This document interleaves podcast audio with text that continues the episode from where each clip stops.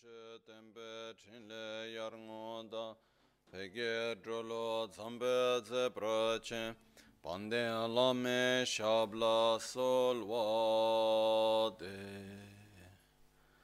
Om Guru Vajradara Sumati Karma Uta Vardani Shri Bhadra Varsamanya Sarva Siddhi Guru Vajradara Sumati उत वरदान्य श्री भद्र वर्ष मन्य सर्व सिद्धि हूँ ओम आ गुरु वज्र सुमति मुनिशा सने कर्म उत वरदान्य श्री भद्र वर्ष मन्य सर्व सिद्धि हूँ ओम आ गुरु वज्रधर सुमति मुनिशा सने कर्म उत वरदान्य श्री भद्र वर्ष मन्य सर्व सिद्धि हूँ ओम आ गुरु वज्रधर सुमति मुनिशा सने कर्म उत वरदान्य श्री भद्र वर्ष मन्य सर्व सिद्धि हूँ ओम आ गुरु वज्रधर सुमति मुनिशा सने कर्म उत वरदान्य श्री भद्र वर्ष मन्य सर्व सिद्धि हूँ ओम आ गुरु वज्रधर सुमति मुनिशा उत वरदान्य श्री भद्र वर्ष मन्य सर्व सिद्धि हूँ ओम आ गुरु वज्रधर सुमति मुनिशा सने कर्म उत वरदान्य श्री भद्र वर्ष मन्य सर्व सिद्धि हूँ ओम गुरु वज्रधर सुमति मुनिशा सने कर्म उत वरदान्य श्री भद्र वर्ष मन्य सर्व सिद्धि हूँ ओम गुरु वज्रधर सुमति मुनिशा सने कर्म उत वरदान्य श्री भद्र वर्ष मन्य सर्व सिद्धि हूँ ओम आ गुरु वज्रधर सुमति मुनिशा सने कर्म उत वरदान्य श्री भद्र वर्ष मन्य सर्व सिद्धि हूँ ओम आ गुरु वज्रधर सुमति मुनिशा सने कर्म उत वरदान्य श्री भद्र वर्ष मन्य सर्व सिद्धि हूँ। ओम आ गुरु वज्रधर सुमति मुनिशा। उत वरदान्य श्री भद्र वर्ष मन्य सर्व सिद्धि हूँ।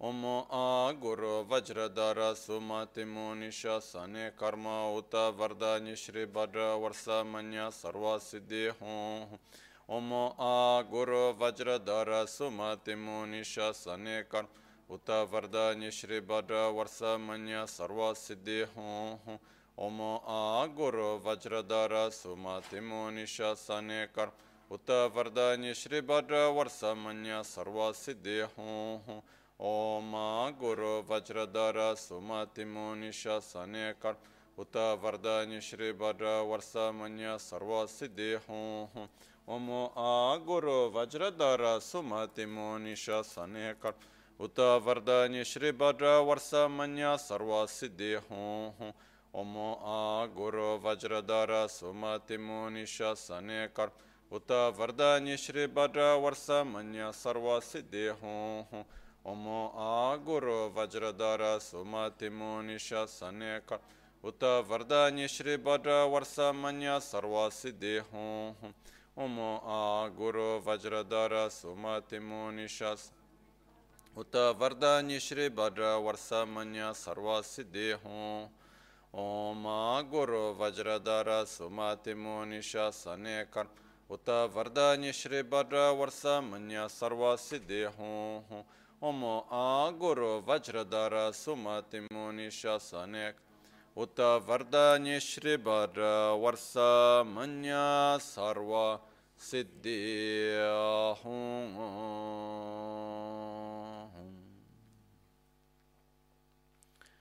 धागे जित्सों लामा तुझे छे निम्दा दला तुझे सिक्सोस gebe shesan dala ten doso, oyon sunge nawa tse doso, Tseche nyingne sowa debe tse dechen korlo wiso lekshun. Yila sambe dede ma lupa geme lungi drupra jingi long. Tsonyi sodan dikdun shakbe tse dungi namge yinso lekshun. Lapchen tsonyi yonso tsopa dan chera nyedun chamra jingi long. Chancho pargi nyinsen tugun tu nyu peme siudru lekshun. chancho drupe geken kunshi shi tungen de la drupra jingi lop dagi lona chola chokpa dan chemin samchor ngenpa shiwa dan chedan tumbe deden ma lupa beme lungi drupra jingi lop dorna tingne tsira tamche dan techi pardune kab tamche rese kyamne lama kele me tukje chengi dala sikso so gongyab drewe nyamda dachala chetsun lame tujer kudan sungi na wa dral me tu nyam sunyongwe kesan topra sho kewa kundu yanda lama drame cheki pela longcho chin sadan lamgi yunden rab dorje change kopa nyur tobe sho pakyuke kudan dagi long pakyuke sondang da ki nga pa kyu ke o tu dang da gi yi te yer me tu ching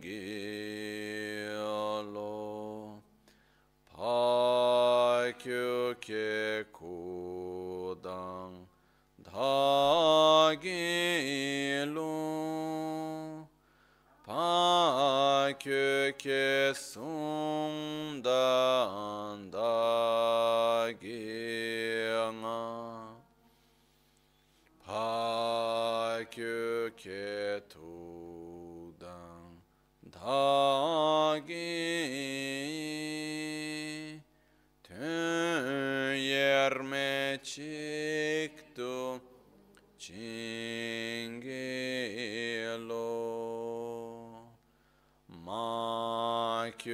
kyu ke ku dang da gi lo ma kyu ke sun dan da gi nga ma kyu ke tu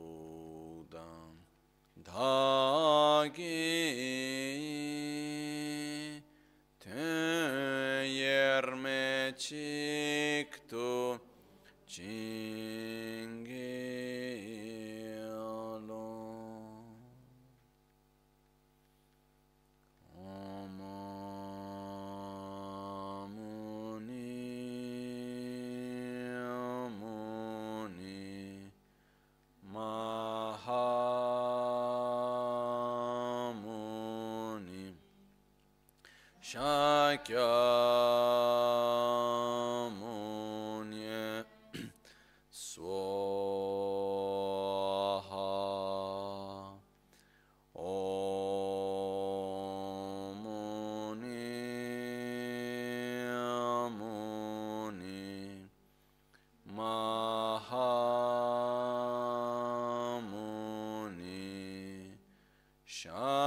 Shakyamuni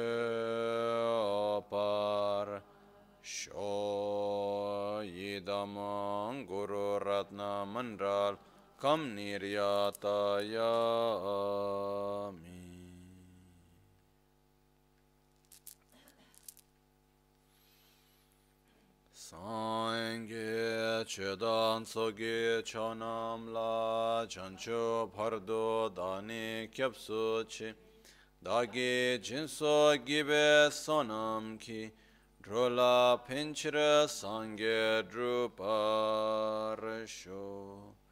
sangye chedan soge chanam la chancho pardo dani kyapsu chi dagi chushe gibe sonam ki drola pinchira sangye druparasho sangye chedan tsogi chonam la chancho pardo dani kyapsu chi dagi chushe gibe sonam ki drola pinchira sangye druparasho in the Buddha, Dharma, and Sangha, I take refuge until enlightenment. Through the practice of generosity and the other perfections, may I attain Buddhahood for the benefit of all sentient beings.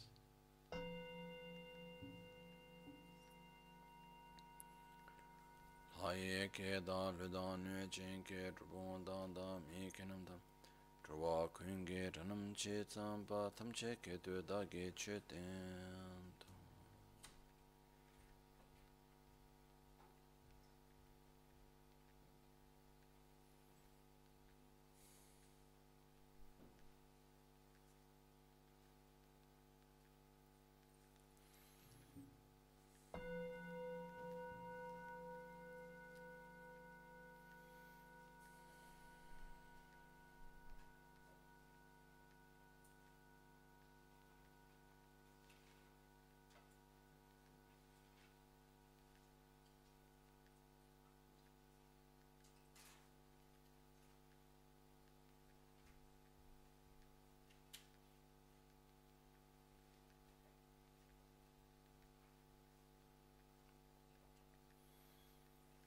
Good morning.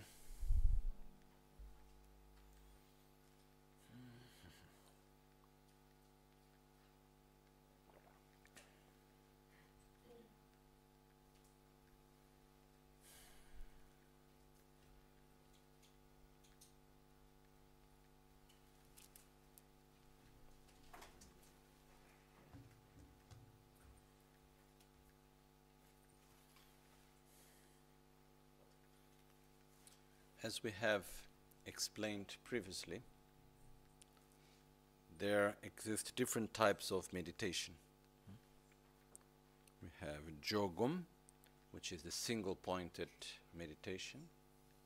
There is Chegum, which is the analytical meditation. And then there is Shargom, which is the meditation on the steps that we need to follow. And uh, with the verse of yesterday, we completed the part of Shargom on the meditation on the different steps on the path to enlightenment that, uh, as shown by Panchen Losang Chogi Gyaltsen, and uh, in a most excellent way, really. So now we enter mostly the part of conclusion. No?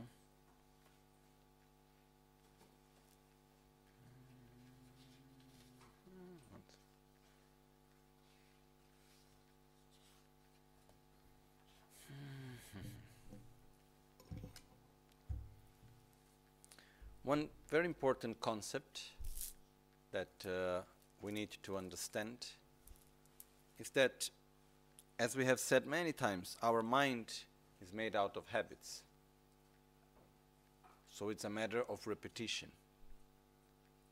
It's a matter of you no, experiencing the same thing again and again, going through it again and again, and then gradually making it become natural. And uh, it's not only with the mind, the body works exactly in the same way. If we sit in a certain position for a long time, we get used to that position. Then after it's difficult changing. So,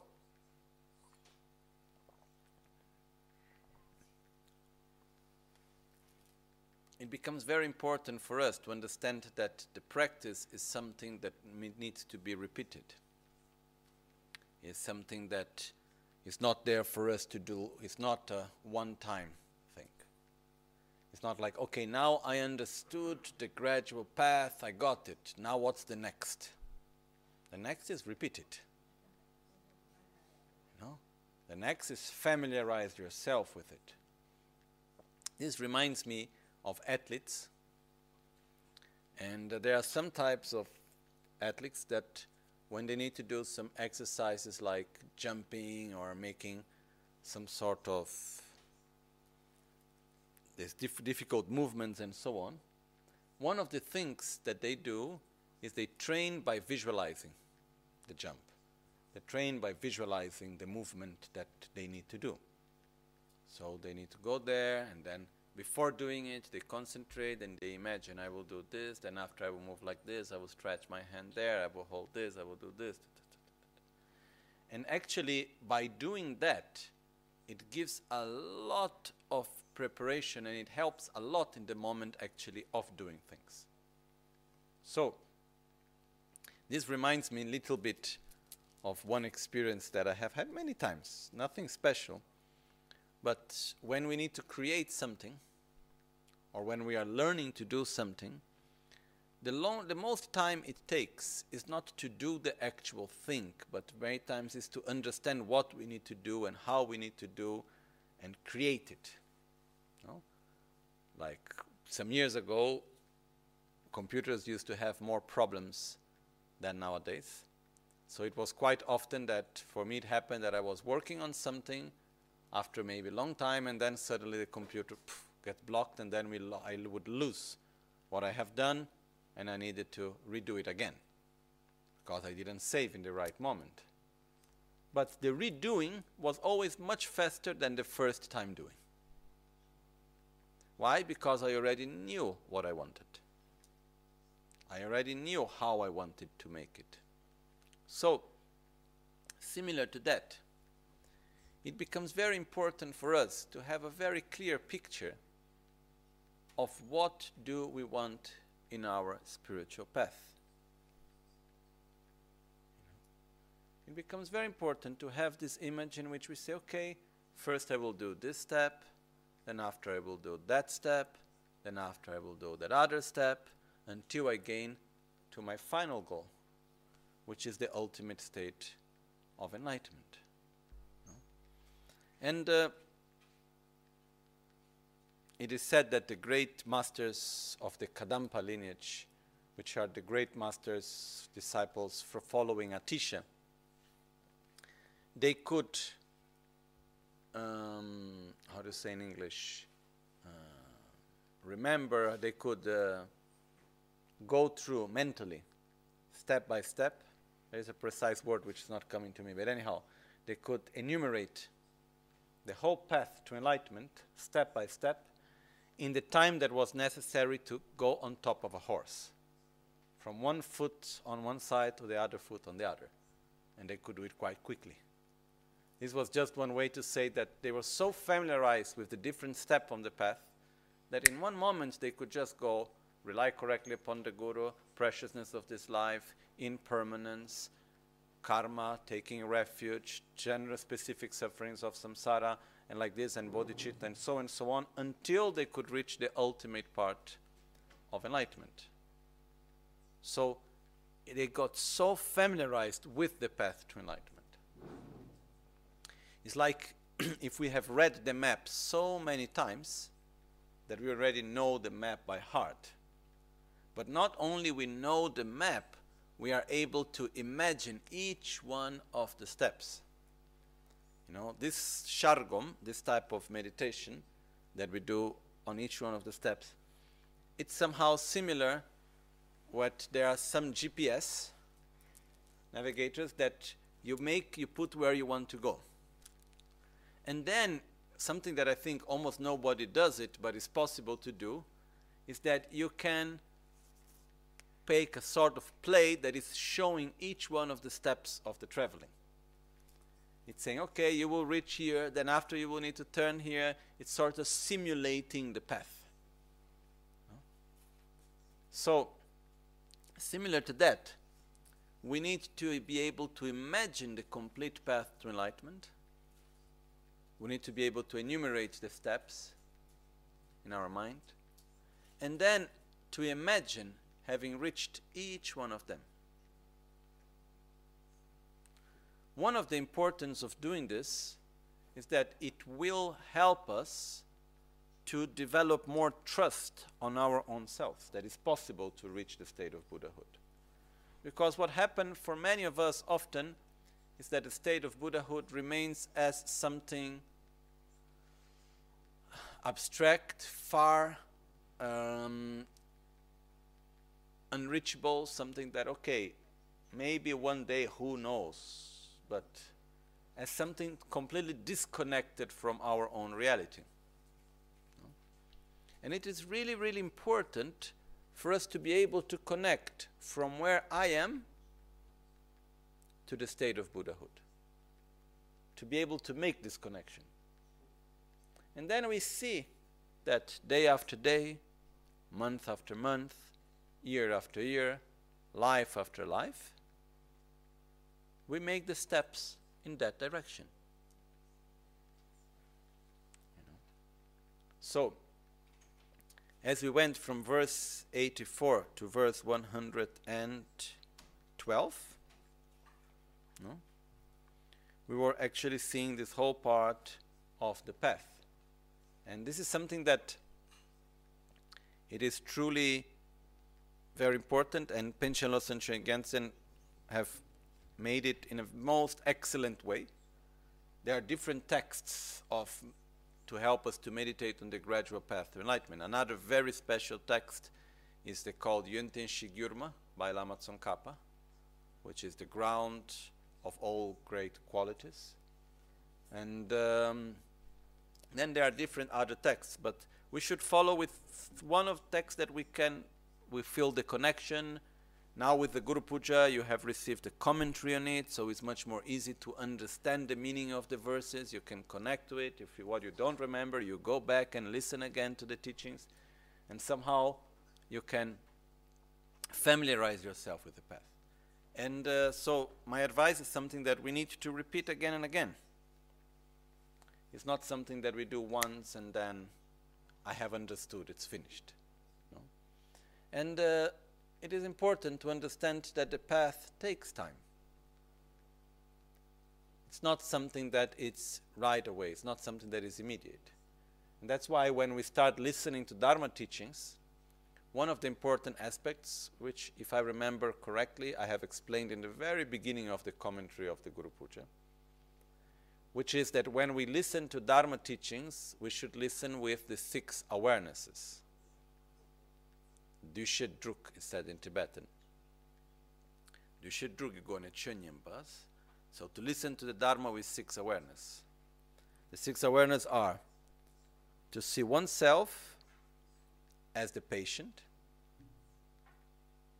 to see the Guru as the doctor, to see the Dharma as the medicine,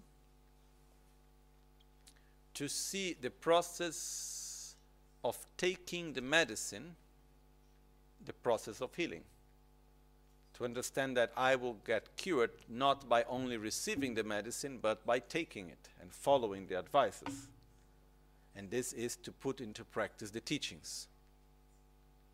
Then, understanding that yes, I can get cured, the awareness that I have the potential to get cured. And the sixth part is understanding that the process of healing, as we are coming from a uh, chronic disease, the process of healing it's long and gradual. So, this six awareness is not only when listening to the Dharma, is also when we do our practice, is when we listen, read, read Dharma, and so on. So, first of all, the first awareness to see oneself as the patient means I am doing this because I need it. Because I am sick with what? With selfishness and ignorance. This is what I'm sick with. So I need to get cured of that. I want to get out of the samsara. I must do something about it. So it's not because it's cool to know Buddhism.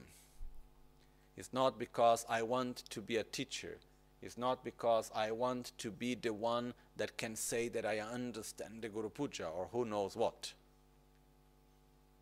It's because I am sick.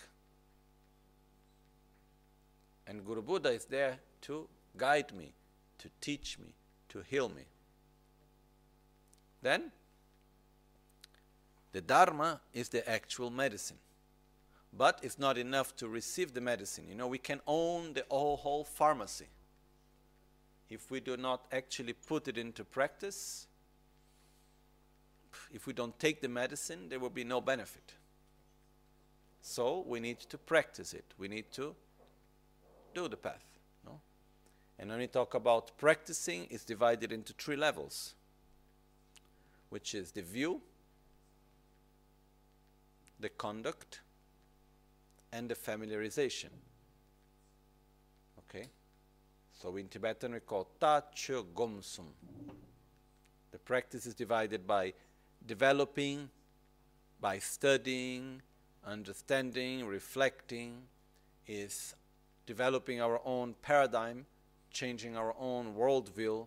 It's a part which is, on the beginning, very conceptual, but it's the part of understanding.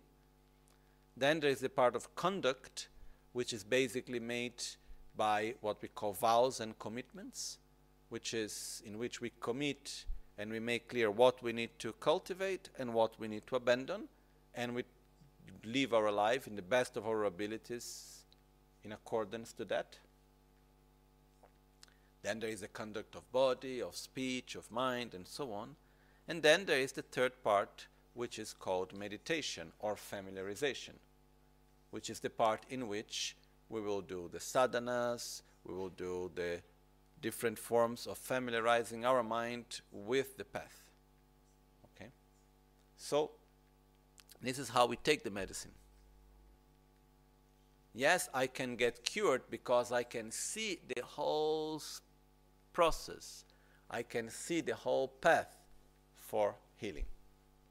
It's like when we go to the doctor, the doctor said, Look, first you will take this medicine. Then, after you will do this. For three weeks, you take that other medicine. Then, after five months, you will need to take this medicine. Then, after that, you need to do that. Then, we see how are your results. According to your results, you will do this or you will do that. And then, gradually, you will get cured. No? Like, we Westerners, we like that very much. You know, if we go to a doctor and the doctor just said, he looked to us, check, and he said, okay, take this. We don't like. That's very Tibetan, no? Like not only Tibetan, Eastern. If we go to a Tibetan doctor or if we go to a Chinese doctor, in the actual Tibetan or Chinese or Indian, like Ayurvedic doctor, like the Eastern context. I went many times.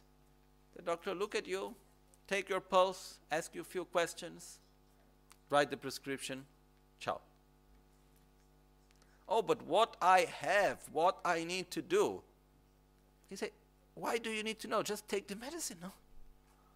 But we like knowing, we like understanding. Why this medicine? Why not that other one? And the doctor looked at us and said, Look, I studied so many years, it's so complex to explain to you. Do I really need to explain that to you? But we want to know. And we always looked in internet and we arrived to the doctor thinking we know better. Anyhow, that's another subject. But the point is that we have this thing of knowing what we, we, we like. And for us it's important to know, to have an idea at least, a general picture of the process that we need to follow. And by having that, we trust that the process can work. We trust that we can get cured. Okay? So this is where it comes that believing the awareness that I can get cured, the awareness that I can get out of samsara, that I can reach enlightenment. And in order to develop that trust, one of the important aspects is seeing the gradual path, understanding it, familiarizing ourselves with it. And the other very important aspect is understanding and seeing that we are interdependent. Why is possible for me to grow gradually on the path to enlightenment? Am I ignorant? Yes. Do I have all my own different defilements? Each one of us, we have our own things? Yes. But uh, are we inherently ignorant? Are we inherently angry? Or we are interdependently ignorant, interdependently angry? You know? We are often manifesting our defilements and so on due to a complex negative interdependence that we create. But as we are interdependent, if we start changing our behavior, if we start changing our interactions, and gradually we start changing our mind, our mind and our body, our self, follows the interdependence that we generate. So, one of the very important aspects, which I'm not going to go into details right now, just to touch it slightly, is that to trust that we can get out of samsara, to trust that we can reach enlightenment, we need one, to understand, to see, if possible, to realize the lack of inherent existence of ourself, of our own mind. In other words, is understanding that we are interdependent. Because this is the only reason why it's possible for us to reach Buddhahood. This is what it means to recognize our own Buddha nature. Our own Buddha nature, in Tibetan Sangye Girik, precisely is the lack of inherent existence of our own mind. It means that what is the ultimate nature of a Buddha? The Buddha is empty of inherent existence because the Buddha is interdependent. And the Buddha, before being, being a Buddha, had all the problems and defilements and conflicts that we do have. But by entering into positive interdependence, gradually the Buddha was able to become a Buddha. Well, that's not a very correct phrase. The practitioner, the sentient being, was able to become a Buddha. No? To say the Buddha was able to become a Buddha, then it's not very much correct. Because Buddha is not a person or a being, Buddha is a state. No? Anyhow, when we can see the true nature of our own self, then we see that as we are interdependent, it's actually possible to reach the ultimate state of Buddhahood. Together with that, when we see that there are steps that start from where we are now. And one step prepares me to go to the next, and gradually it's possible to reach the ultimate state of Buddhahood. Then these two things together can make us understand and believe very strongly that yes, I can reach Buddhahood. And that's what I want to do. Then the, the sixth awareness is that it's a gradual process, it's not immediate. We need to have patience, we need to take time. There is no hurry to be the first to win the race. We need to go slowly. Slowly, as Rinpoche was used to say, slowly, slowly, quickly. One step after the other, respecting our own capacities respecting our own pace. We go one step after the other, but we keep on the right direction. Okay? So the verse today we go, we see two verses, and these two verses refer exactly to that. So they say, verse 113 and says dorna kechin kewa tamchetu gompo kyoge talme je sungne kusum tugi sama kunzimpe segi tur gyurwa jingilop gongyo kanto ngombar sangepe korgi tongma nitu da gyurte nekap tardu göndö malupa beme lungi drübe tashi tsöl. 113 and 114 In short, we seek your blessings, all protector, to be cared for by you from birth unremittedly throughout all our lives, and thus to become your chief disciples. You means your disciples from your inner circle, near to you, holding every secret of your body, speech, and mind. O protector, please grant that all be auspicious for us to be amongst your very first cir- circle of disciples, wherever you manifest Buddhahood, and hence may all our temporal and ultimate wishes, without exception, be effortlessly and spontaneously fulfilled. So,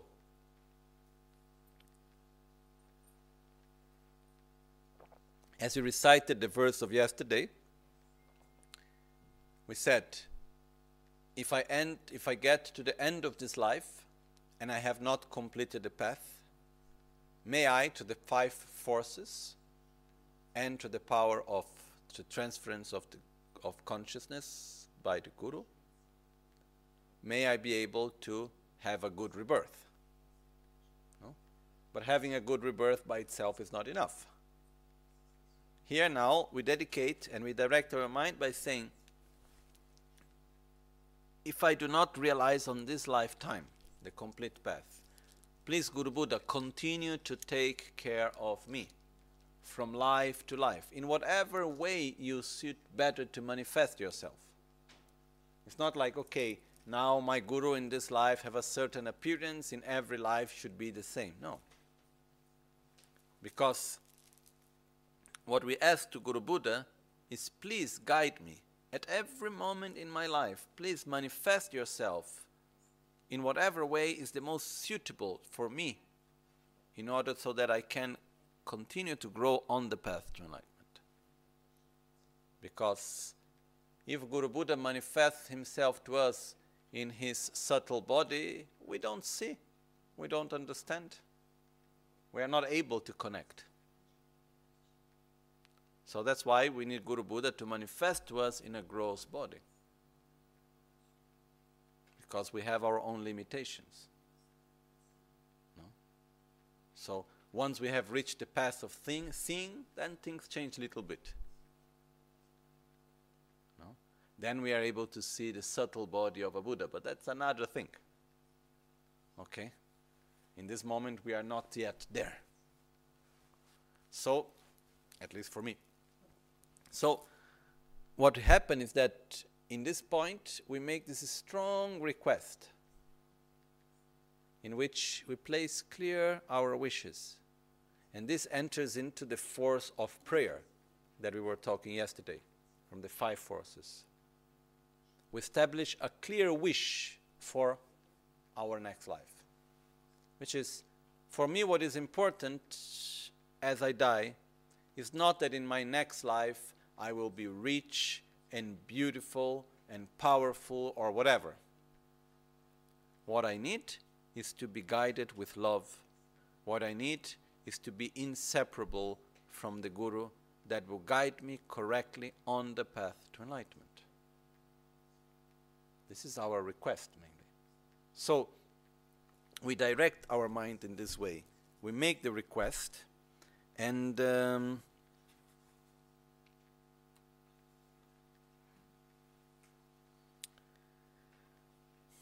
making request is something that is said to be very important for us to direct our mind to develop the wish it is something that is very important and uh,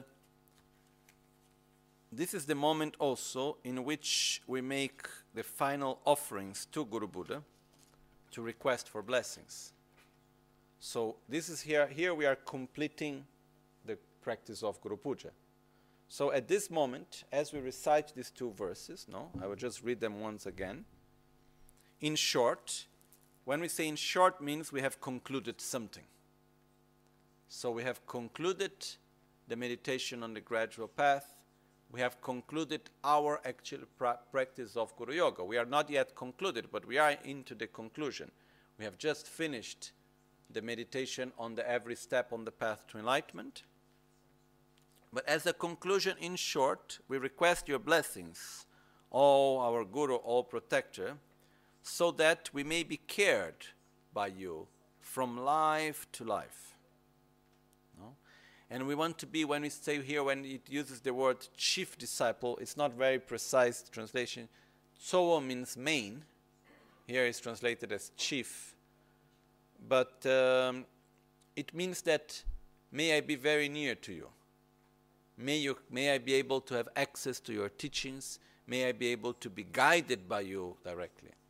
And one thing that is interesting is that to be one main disciple and uh, to be cared by the Guru in this way, it doesn't mean to be necessarily physically near all the time to the Guru.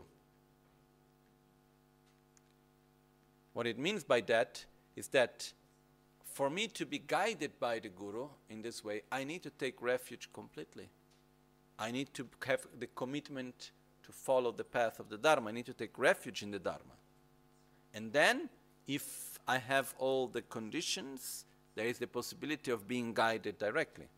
No? I have seen many masters in which their main disciples were disciples that were coming to them maybe once in a while. They were not every day there. But they were being guided from heart to heart with on every step on their path. Like Kyabje Trijang Dorje Chang. He had some disciples that they would living in the mountains meditating. Rinpoche said, told me once he saw that. And then when they would come down from the mountains to have questions, at that time, like it doesn't it didn't matter who was in the house of Trijang Rinpoche there. Sometimes they were like this was in Tibet. There must, sometimes there were important ministers or people of high ranking in the society. It didn't matter everyone out. And then he, they will come in you know, as the first. So these were like from the main disciples, and they were not there every day, side by side. You know? So what we mean here is not necessarily that we need to be physically near. That's also important, but the main thing is that may we be able to keep and cultivate this deep connection and maybe we be able to put into practice the teachings so that we can be guided. Because if I tell you, not because me Lama, just, just as an example, but if I, anyone tells anyone else, oh, okay, you need to do this step, and then you don't do the step, before teaching you the next step, what I need to do? Repeat what I have just said. So if we are learning Tibetan, and I said, okay, first letters of the alphabet. Ka, ka, ka, nga. Okay, until, until you have not learned these first four letters, I am not going to teach you the next four. So to be guided, it has these two aspects. One aspect is to be near to who, the one that is guiding us, then can give us the teachings and so on.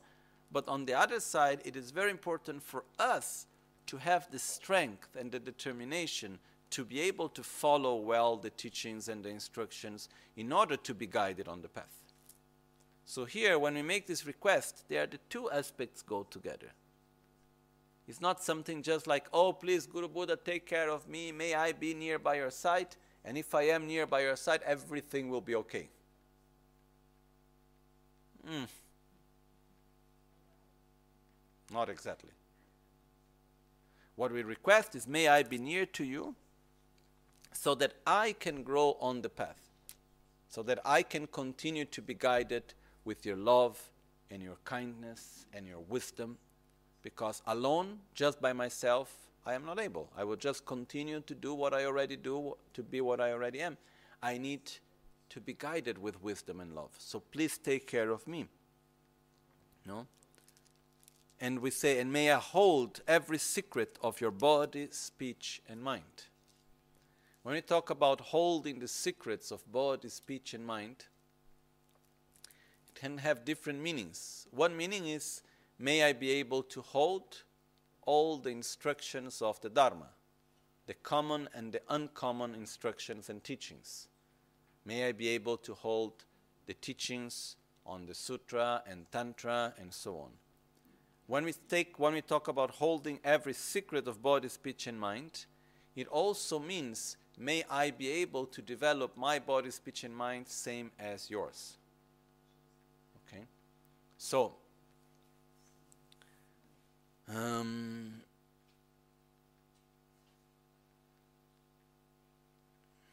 the word secret it's a word that in Tibetan has a different connotation that in our Western languages, at least from my understanding. You know?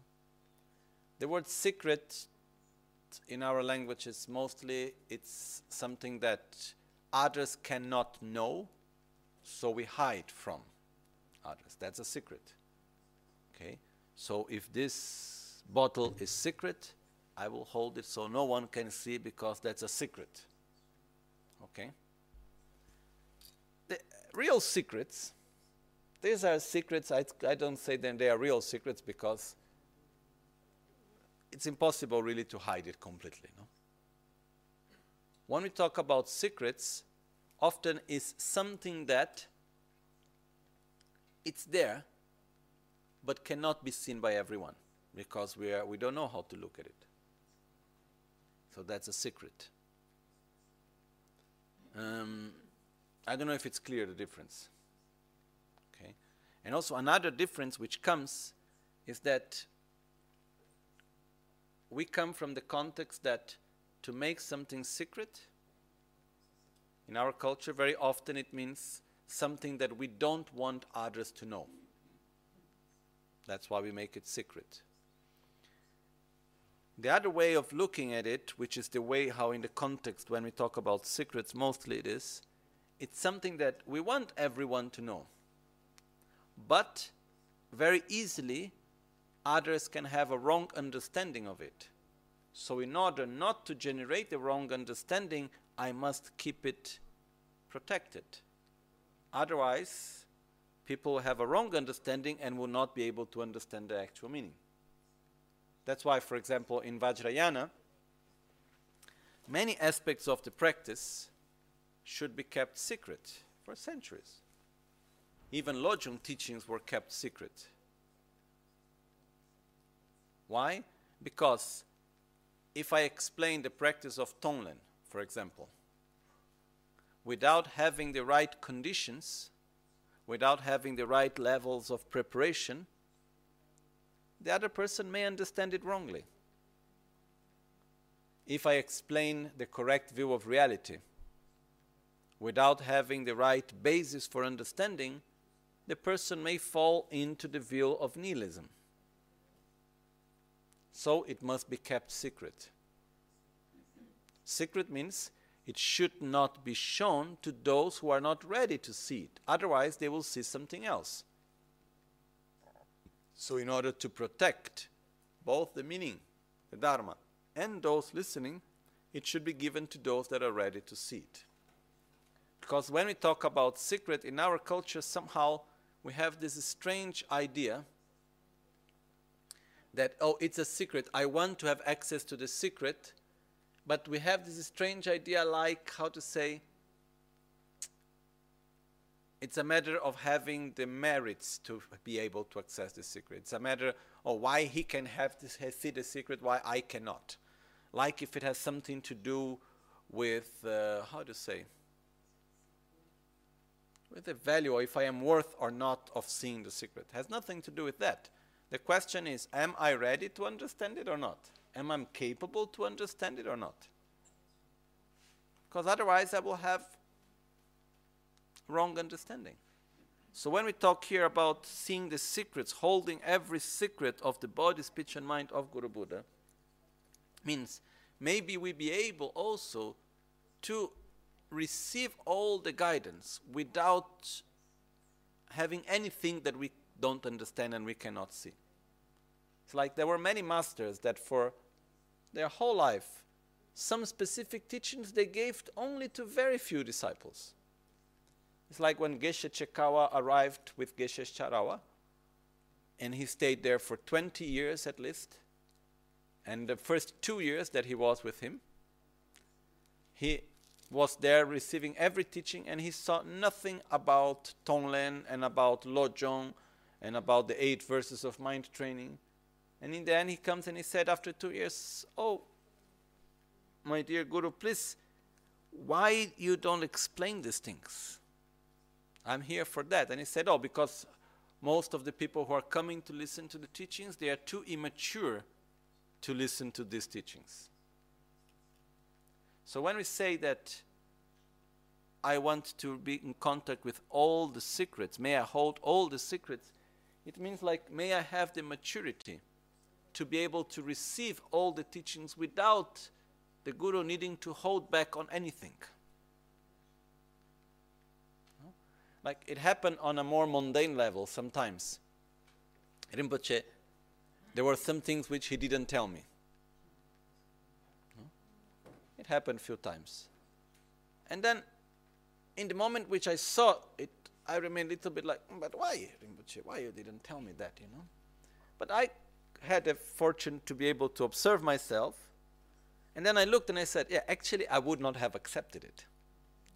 And actually, what Rinpoche did was the right thing, but I would have, I didn't like it at the moment, and I didn't understand it at that moment. So, in order not to create interference or whatsoever, Rinpoche just went on his way, which was the correct thing to do. So when it regards to the teaching on the path, there are different levels. And for me to be able to understand one level, I should have understood already the level before. Okay? And in many, many traditions, it is also said that many masters they would not teach what the disciple had not requested or what the disciple was not ready to. So, in this way, when we say, May I be able to hold every secret of your body, speech, and mind, is may I be able to hold the complete path to enlightenment with every aspect of your guidance. May I be able to follow on every level, on every aspect. May I be able to hold every secret which means may there be no secrets between me and you. Not secrets in the sense of hiding something. Secrets in the sense, may I be able to understand the complete path. May I be able to follow it completely. Okay? I think this is it's quite clear, right? Okay. O protector, please grant, grant that all be auspicious.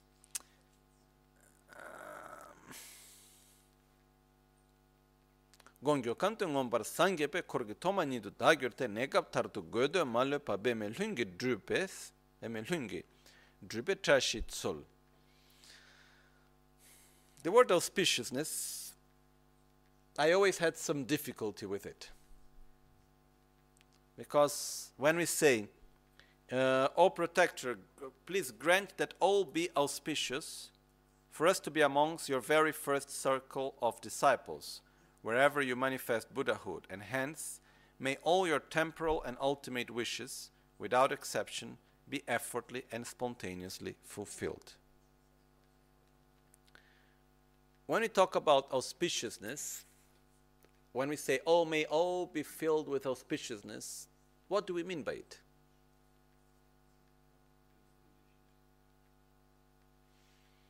Actually, I think one day some mistakes of translation.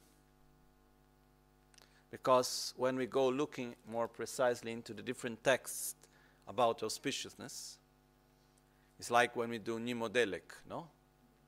Actually, to be more precise, is kuncho sum ki trashisho.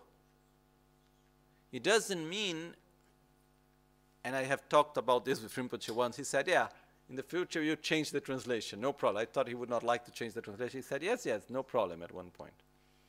Because we say, May all the three grant us that all be auspicious. May, all, may our life be sprinkled with signs of auspiciousness. Actually, the word kunchusum ki jingilop is a matter of a small particle, which is the sa in Tibetan, which refers to possession or action. Okay? And the way how it's translated is action, but actually is possession. So which means, may I have the auspiciousness of the three jewels in my life. The auspiciousness is not whatever signs of auspiciousness like rainbows or beautiful things.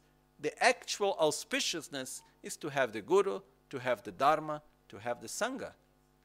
That's the, that's the auspicious thing that we want in life. That's the actual auspiciousness. So may I have the auspiciousness of the presence of the Guru, of the Buddha, of the Dharma, of the Sangha. May there be the auspiciousness of the presence of the Dharmapala, the Dharma protector. May there be the auspiciousness of the Yidam, and so on. So, when we talk about auspiciousness, what is auspicious is to have the right conditions for the path to enlightenment. And what are these right conditions? To have in our life Buddha, Dharma, and Sangha. Okay? Here, um, gongyo kanto ngombar sangye pe korge toma nido dagyorte ne kap tartu gödö malepa bemel hunge drupe trashitsul. The auspiciousness here refers to that may there be the auspiciousness of me being able to fulfill all the momentary and ultimate desires by being under your guidance. So we say gongyo kantung wambar sangye pes.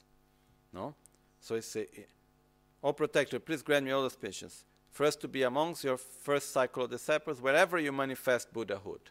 So wherever you manifest yourself, and when we talk about manifesting Buddhahood, here makes a very precise reference because it is said that the Buddhas are constantly manifesting the 12 deeds the 12 deeds such as being born, and uh, when we look at the life of Buddha, no, there were 12 deeds in the life of Buddha. And within these 12 deeds, there is rich in enlightenment, turning the Dharma wheel, and so on. Okay? So it is said that the Buddhas, they are constantly manifesting these 12 deeds in different realms of existence. No? According to Buddhist cosmology, it's said that we have Zambulin Chewatragya, Zambulin Chewatragya means that there are hundreds of millions or billions of worlds of existence, which is like solar systems. And in each one of them, at the same time, in one the Buddha is being born, in the other one the Buddha is uh, showing the path of renunciation, on the other one the Buddha is reaching enlightenment, in the other one Buddha is actually giving the first teachings. So it's like at the very same moment, the Buddha is manifesting in different realms, in different places, different aspects. Okay? So, wherever you manifest Buddhahood, may I be present. I'm not attached to be in one place or in another. But wherever you are manifesting Buddhahood, because it means you are a Buddha, and you will manifest different aspects. So, wherever you are manifesting the aspect of enlightenment, May I be among your disciples that you will guide. May I be able always to be there, life after life. Okay? And uh, through that, may I be able to fulfill all my desires, momentarily and ultimate. So, what are our ultimate desires? No? Our ultimate wishes. to be of benefit for every sentient being. That's what we want ultimately from bodhicitta.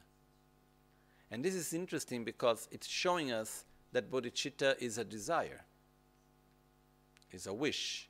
I want to reach enlightenment. So when we say that, when we explain many times that we are not that we need to abandon every form of desire, every form of wish. when we say to eliminate desire. We need to eliminate the desire that is one of the main causes for our own suffering, but this mind of aspiration to direct ourselves towards something that we want, it is actually very important. Okay, so here, very clearly, we say, May I be able to fulfill my temporal and ultimate wishes. Temporal wishes is, may I be able to develop renunciation, may I be able to develop bodhicitta, may I be able to develop the correct view of reality, may I be able to be able to fulfill the path of this of, of the generation stage, the completion stage, all the requests that we made on the gradual path to enlightenment. That's the temporal wishes.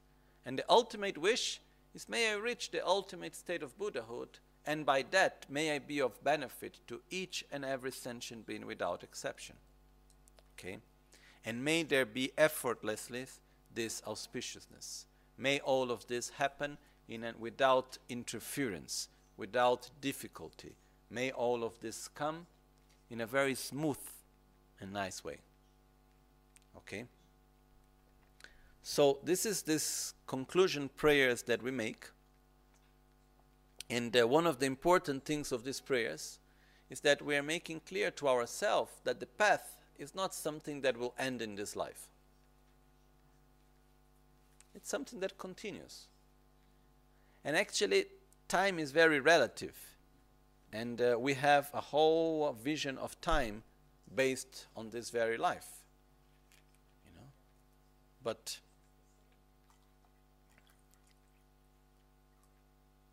it is a bit longer than that reality. Longer in the sense that time is relative, but uh, life is not only one, at least from my own understanding and belief. And uh, we need to keep the right direction because we have no choice of to imagine like we are walking, we are in movement. We have no choice to stop moving. But we can direct ourselves in one way or in another. And every time that we give a direction, it makes a big difference on the long run. So that's why we say, from life to life, may I always be in the right direction. And in the commentary here, Yongzin Yeshe Gyaltsen states that when we make this prayer, we say, if I have not reached the ultimate goal of enlightenment in this life, may I be by your disciples in my next, and may I be able to reach in my next life. If in the next not possible, in three lifetimes. If not in three, in seven. And ultimately, if not in seven, at least in 16 lives, I should be able to reach enlightenment. There is this clarity like this. The number 16 is connected to there are some different tantras which says that once you enter into the path of Vajrayana and you follow and you keep correctly your commitments, if you keep the pure connection with the Guru and you keep correctly your commitments, the latest in 16 lifetimes you will reach enlightenment. So it's like we say, I will keep my commitments. Please always guide me on the path to enlightenment, and may I be able to reach the ultimate state of Buddhahood. If not in this life, in the next, if not in the next, in the still to come, and in a maximum of 16 lives, may I be able to reach enlightenment. So this is also, we place an objective that goes beyond this life, which is very important also. In this moment of the practice, one of the practices that we can add here is the practice of making the offering of the torma. The offering of the torma is something that exists both in sutra and tantra. And the torma, it is actually um, an offering, physical, that is made, that uh, has two functions to make this offering. One is to eliminate interferences, and the other is to receive the blessings. Okay? So, especially if we are doing like a retreat, at least once a day we should make the offering of the torma. And uh, when we go in the Guru Puja, there are two moments in which we can make the offering of the torma. One moment is after we have done Kyonyi Lama Yidam, okay, when uh, there is the dissolution of the Guru and so on, and that at that point we can make the offering of the Torma. in the same position where we make also the offering of the tzog. And the second place where we can make the offering of the torma is at this point also, before the final dissolution. Okay? So after verse 114, before verse 115, at this point here also we can make the offering of the torma. The offering of the torma, it can be made in accordance to the different tantras. So for example, if you are practicing Yamantaka, you can do the blessing of the inner offering and the blessing of the Torma in accordance to the Tantra of Yamantaka. If you are doing Vajrayogini, you can do it in accordance with Vajrayogini and so and so on. We can also do the blessing of the Torma using the six mantras and six mudras. Okay? And then we do the offering. Uh, I'm not entering into detail now about Torma offering right now. In another moment, when we will also explain how to do the Tzog offering and so on, then we can explain in more details how to do the Torma offering also. Okay? But this is one of the moments in which we do this offering. And um, many, many masters, they have put a lot of emphasis in the importance of making Torma offerings in order to gain our own realizations. And uh, it's like positive interdependence that by making this offering, we accumulate the merits and we generate this interdependence that will give us the support necessary to realize the path to enlightenment. One of the reasons why we do the offering of the Torma also here is because one of the most important moments of the practice is in verse 115. So before doing the final absorption, we do the offering of the torma in order to eliminate interferences and to receive the blessings, to accumulate the merits, in order to do correctly the final absorption and the meditation that comes with it. Okay?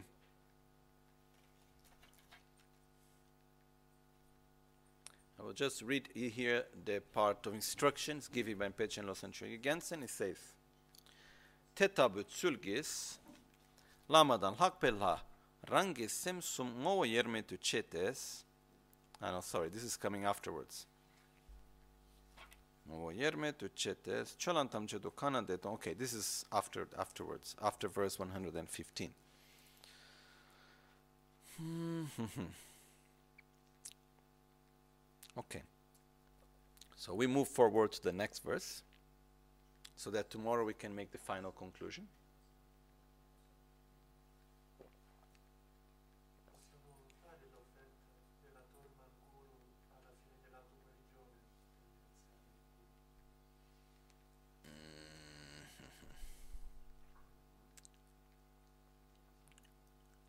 Question is if we can make the offering of the torma and the, at the end of self-healing practice. Uh, the answer in Italian would be ni. Uh, in the sense that yes, we can add the offering of the torma inside the practice of self-healing, but uh, the moment in which to make the offering of the torma in the practice of self-healing is not precisely the end of self-healing. And uh, this is, it, it will take, it's a little bit more complex to explain because self healing is actually a practice of self initiation. Okay? So you do the torma in the beginning, the offering of the torma you do in the beginning when you request the blessings in the beginning of the self initiation, not in the end. Okay? It's a little bit more, but it's also possible to do in the end as a way of saying thank you, but normally it's not something that Rinpoche have added precisely within the practice of self-healing to do torma offering, but it's an extra. It's, there is no harm into doing it either. Okay. So, uh, but to be to be very precise, this to do uh, self-healing, you need to follow the same order and so on as it's done in the self-initiation texts. But anyhow, that's another whole subject. Right now here, as we complete the practice. One of the reasons why we are also doing the Torma offering at this point is because, as if you, as you may remember, in the very beginning of the practice, the whole Guru Puja is structured in the following way. We started by making the preliminaries. So we prepare the place, we generate the right motivation, by taking refuge and generating bodhicitta. Then we prepare the environment, generate ourselves as the deity, purify the whole environment, make the offerings, transform the offerings. Then we invite Guru Buddha by visualizing the field of merit, and then after that by making the absorption of the wisdom beings to the commitment beings. And from that, after that, we do the seven limb prayers. So we do prostrations, offerings, purify negativities, rejoice, um, request Guru Buddha to remain with us, request to give us to guide us with the Dharma, and then we do our dedications. Then after that, we do the part in which we request the blessings. Okay, and once we have finished the part of requesting the blessings, we meditate on the gradual path to enlightenment. We make the requests of Guru Buddha to bless us on every step on the path to enlightenment. But we make the Shargom, which is this meditation on every step on the path to enlightenment. One of the points is that as we are doing this moment of the practice, Guru Buddha is in front of us. We have requested the wisdom beings to come here. It's like if we request someone very important to come to see us, and once and we need something from this person. It's not just coming for nothing. You know, if you imagine someone very busy, if we ask this person, "Oh, can you please come to my house? I need something from you." And then this person comes, and when the person comes, why do you, why, why did I come? Oh no, just because I like having you here.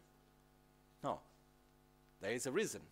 The reason why we requested Guru Buddha to come to all the holy beings to come is to receive the blessings in our own mind stream. So once Guru Buddha and all the wisdom beings have come, before we say thank you and they can go back, before concluding that, we say thank you. So that's also one of the reasons why in the end we offer the torma, which is a way of manifesting gratitude. Okay?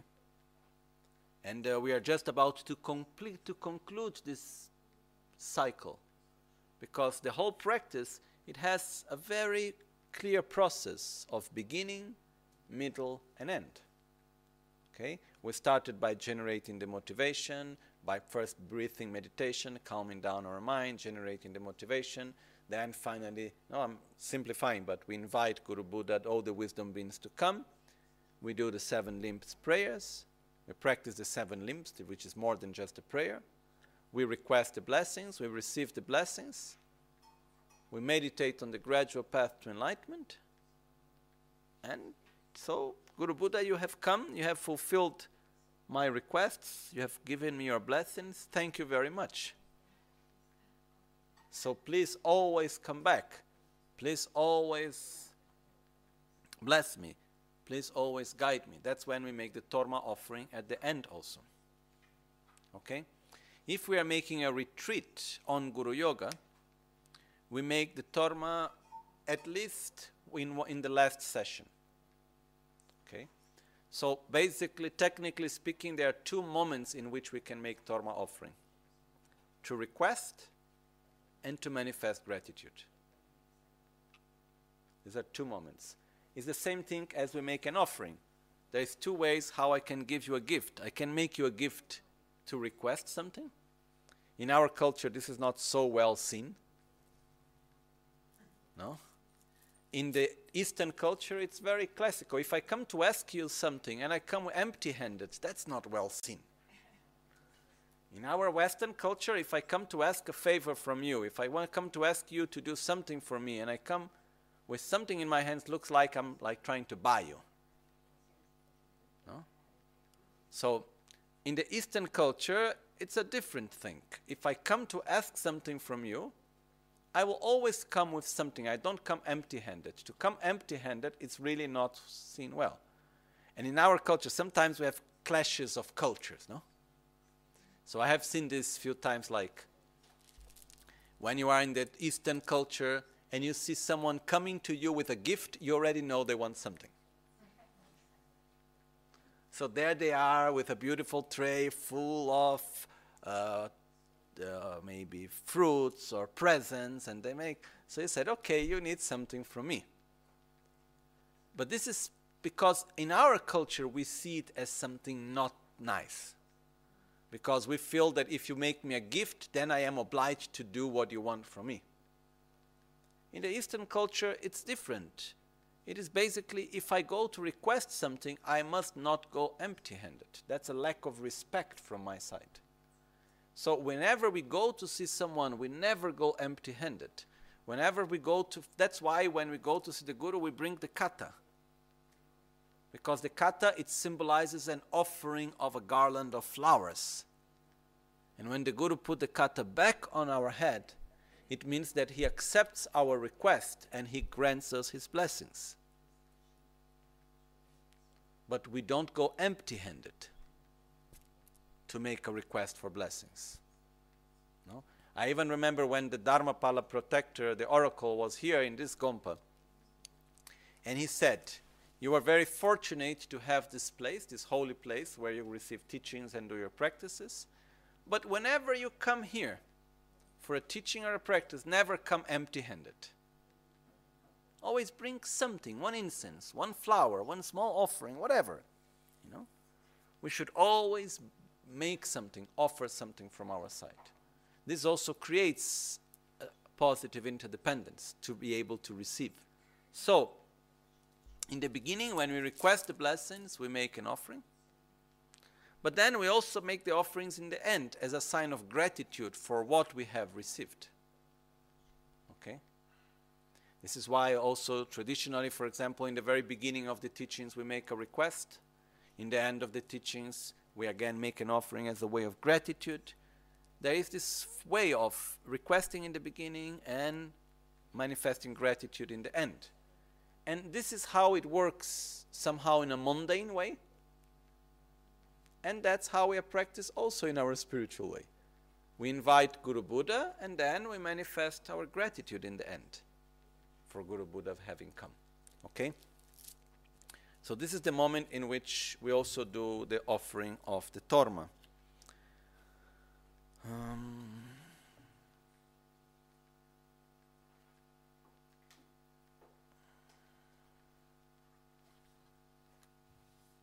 okay. So,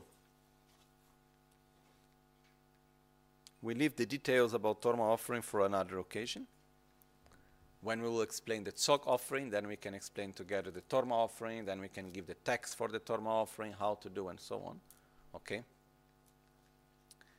But uh, making it very, very simple, whenever we do the torma, we have a substance in front of us. Okay? There are different ways of making. Traditionally, the torma is like a Tibetan cake, basically. Okay? But it can be made of anything.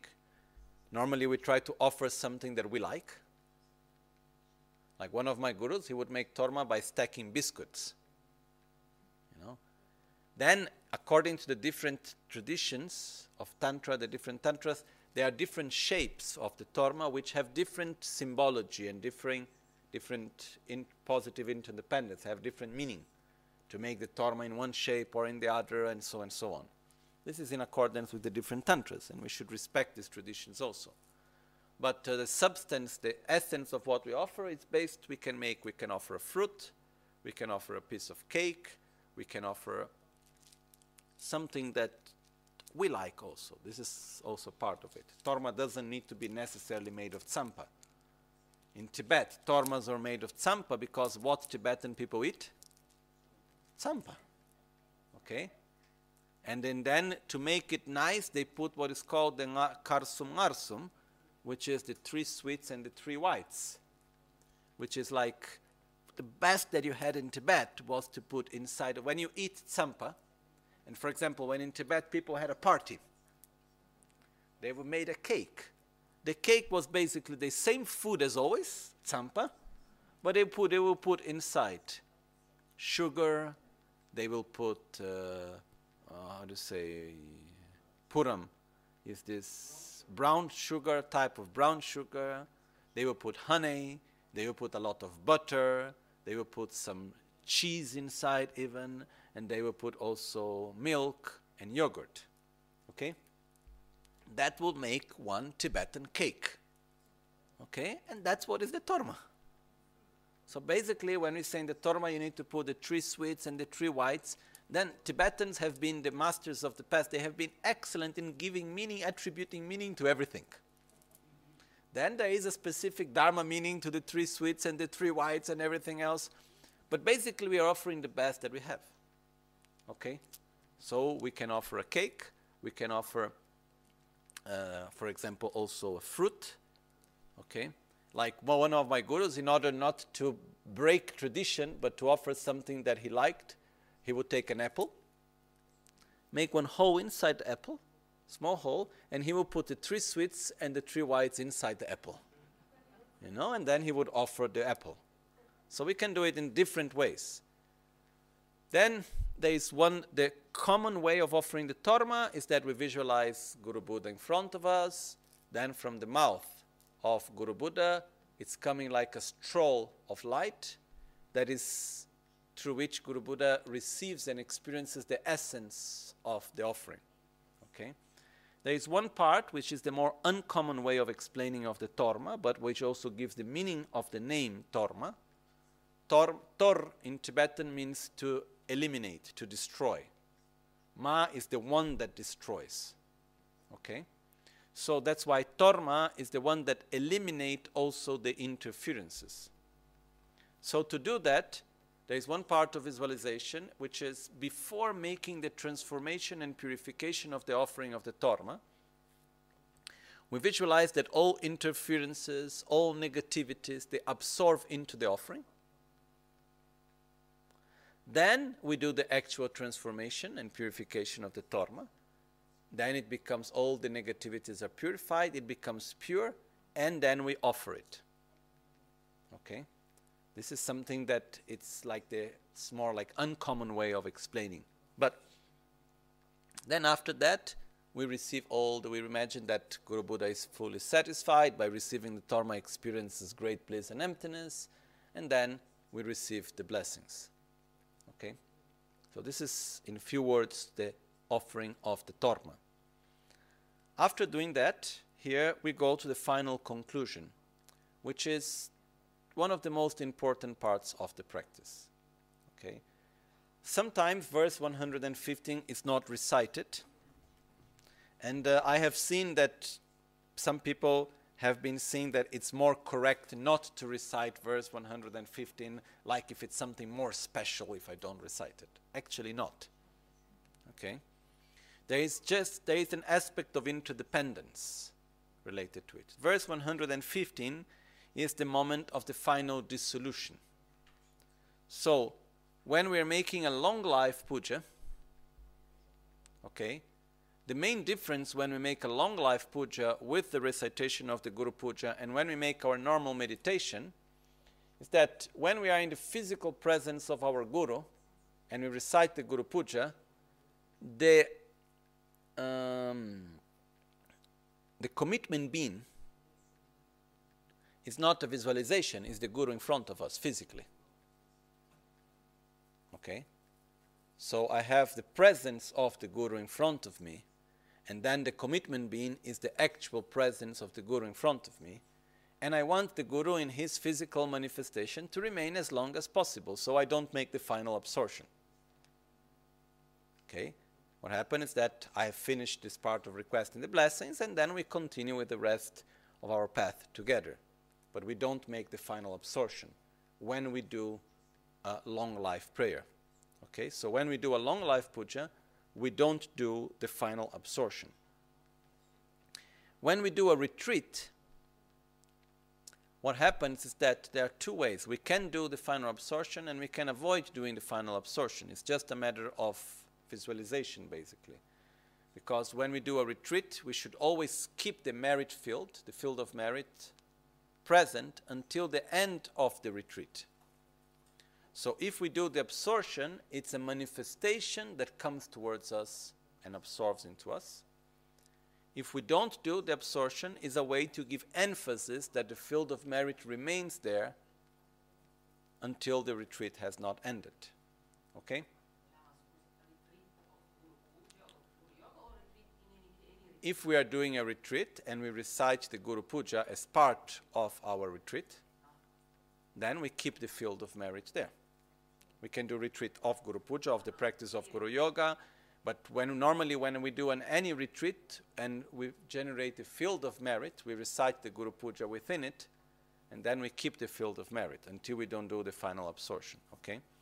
My advice is that even if you are doing retreat, you do the visualization of the absorption every time, but you do it with like the field of merit, Guru Buddha remains there, and an emanation comes and absorbs into us. Okay? If we are not doing precisely a retreat, then we do the actual absorption, okay, which I will explain now briefly.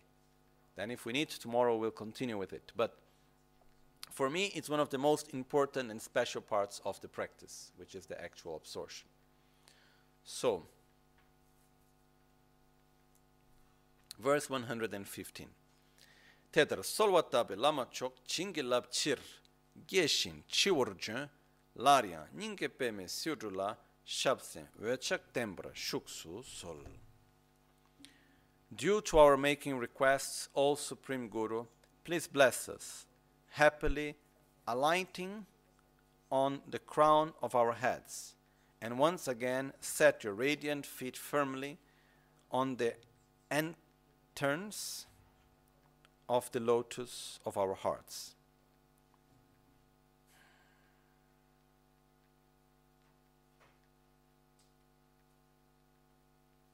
Okay.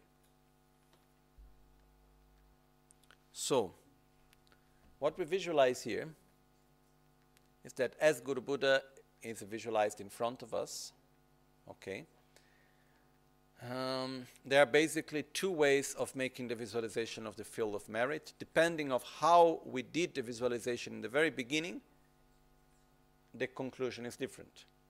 Okay, if we visualize the complete field of merit, okay, in which there is Guru Buddha in the center, above are all the lineage gurus, around are all the deities of the Tantra, highest Yoga Tantra, and all the four levels of Tantra, then the Buddhas, Bodhisattvas, Dakas, Dakinis, protectors.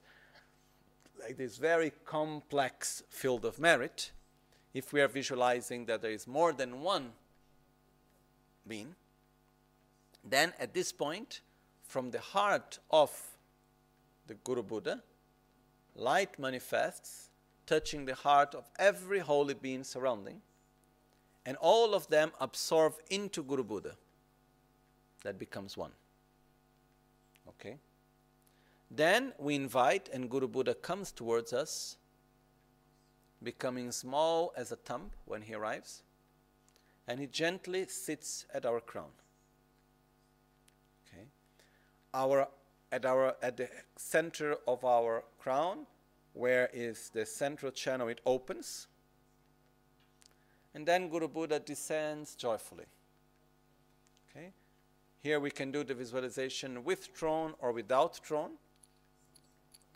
If we invite Guru Buddha with the throne, then first the throne descends and it absorbs into the lotus flower in our heart. Okay? So we visualize that in our heart there is an eight petaled lotus with a sun and a moon cushion. The eight petal lotus is our own heart chakra. The sun and the moon cushion are the two drops that form the indestructible drop, which is basically where our very subtle body and mind is.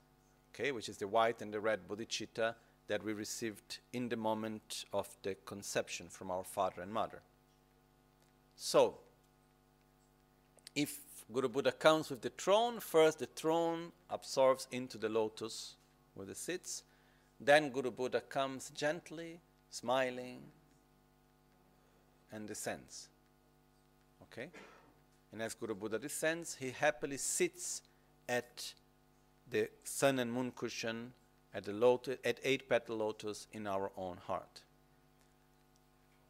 if we started from the very beginning with the visualization of Guru Buddha as one, in Tibetan it's called Kundu Norbuluk, which is the system of the jewel that gathers all that is precious, okay, which is the visualization that I advise for most of us because I don't know how many of us is able to make such complex visualizations with so many Buddhas and Bodhisattvas and all of that.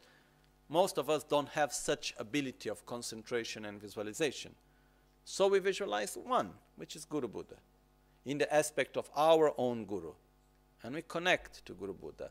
If we have some little bit more concentration at the heart of Guru Buddha, we visualize Buddha Shakyamuni. And in the heart of Buddha Shakyamuni, we visualize Buddha Vajradhara. Okay? But otherwise, it's just Guru Buddha in the aspect of our own Guru. So, in that case, we don't do the dissolution of all the others into Guru Buddha. It's just Guru Buddha that comes directly towards us, not an emanation. Actual Guru Buddha comes. When he reaches us, he becomes small as a thumb, as I said, and he sits in our crown looking in the same direction as us. Then Guru Buddha descends slowly.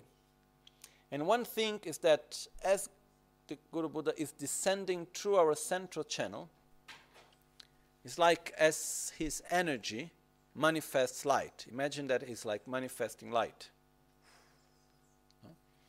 And as he enters into the crown cha- chakra, all the channels of the crown chakra, the 32 channels of the crown chakra, they are all completely purified. It's like if the light enters, the energy enters into every subtle channel of energy, and we experience bliss. Then, and purifies all the negativity of body.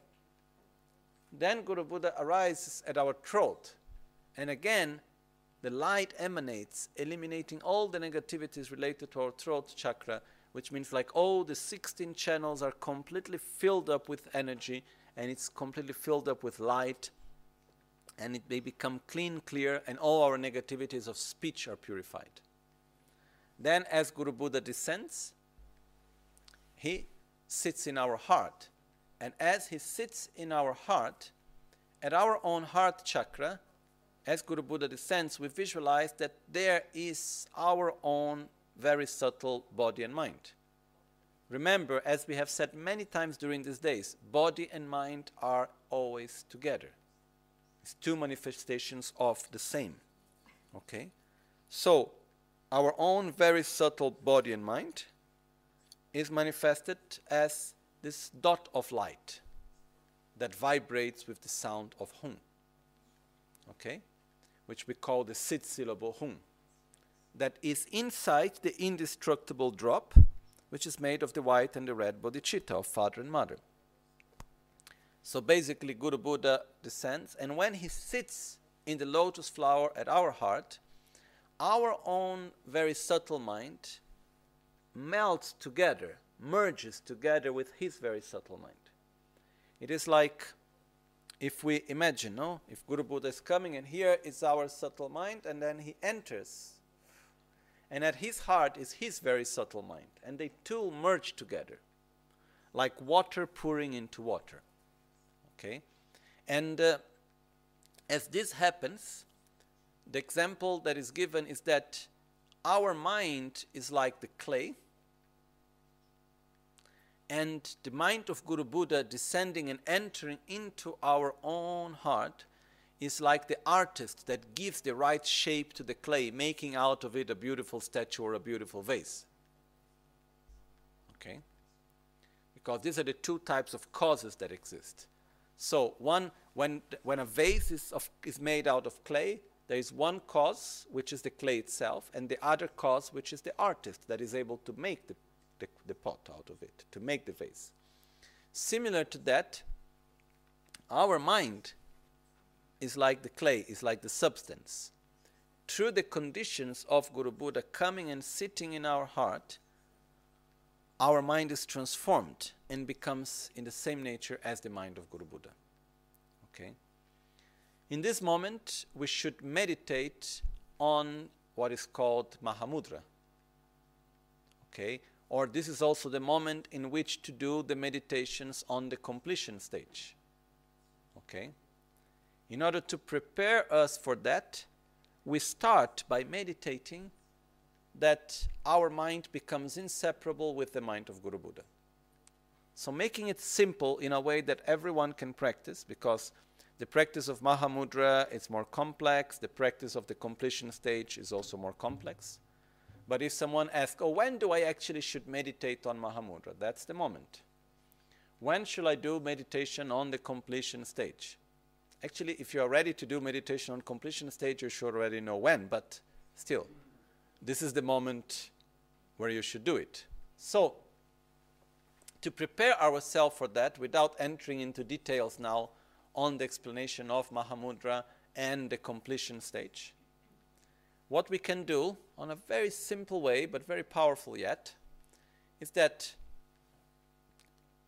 as we imagine that Guru Buddha comes and sits in our heart, we imagine our own mind melting, merging together with the mind of Guru Buddha.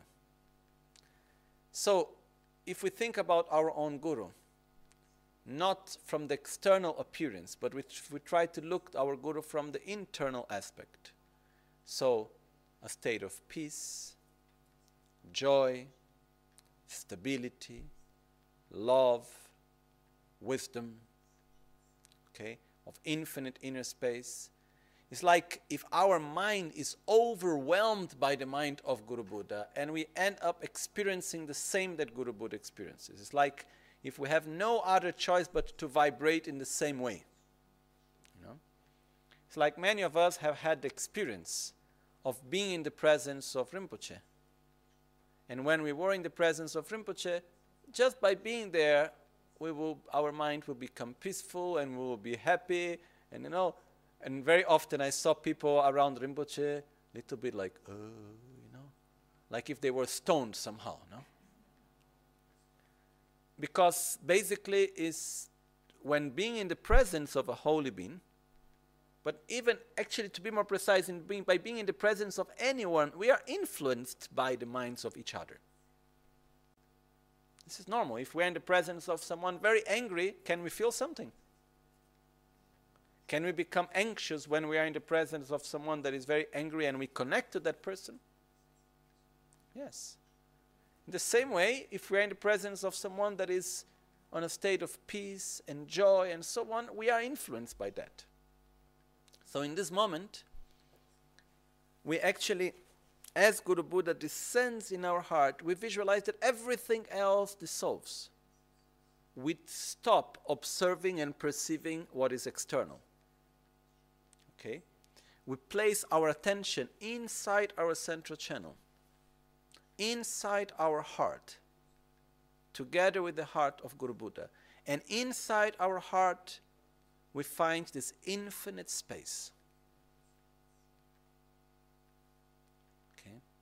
So, by doing that, we are simulating, we are starting to prepare ourselves also to meditate on the actual, what in Tibetan is called jeshik, which is to meditate on the dissolution of the elements, to meditate on the transformation of death into the Dharmakaya. So, even though we may not be doing yet the precise meditation on the dissolution of the elements and the transformation of death into the Dharmakaya, which is one of the meditations that we should do in this moment. But we simply imagine that Guru Buddha sits in our heart. It's so overwhelming that we do not perceive anything else. Our attention goes to our central channel where Guru Buddha is descending. Remember that Guru Buddha descends inside our central channel. And then as he sits in our heart, our full attention goes there and everything around us fades away. There is no more here or there.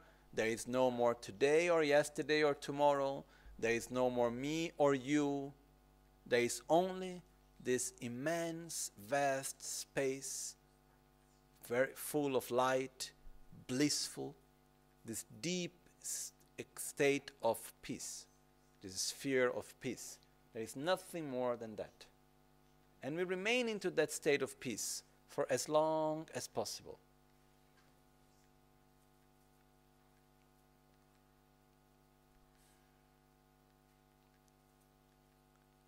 And uh, one of the things that we can do as we do this practice is we remind ourselves of the qualities of our own Guru, of Guru Buddha.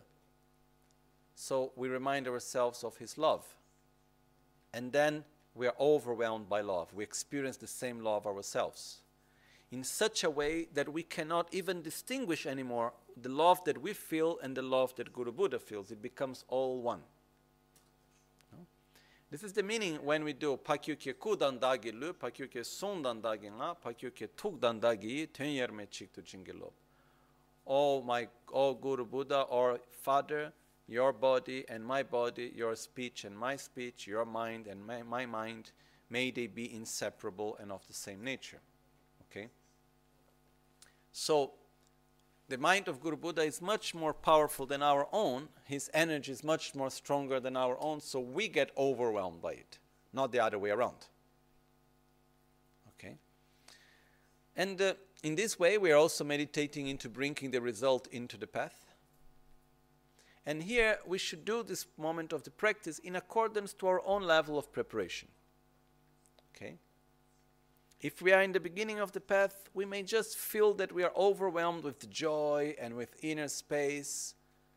Then, as we move along with the path, then we feel that we have this state of love towards oneself. We, have, we, have, we can see clearly that all pervasive suffering is suffering.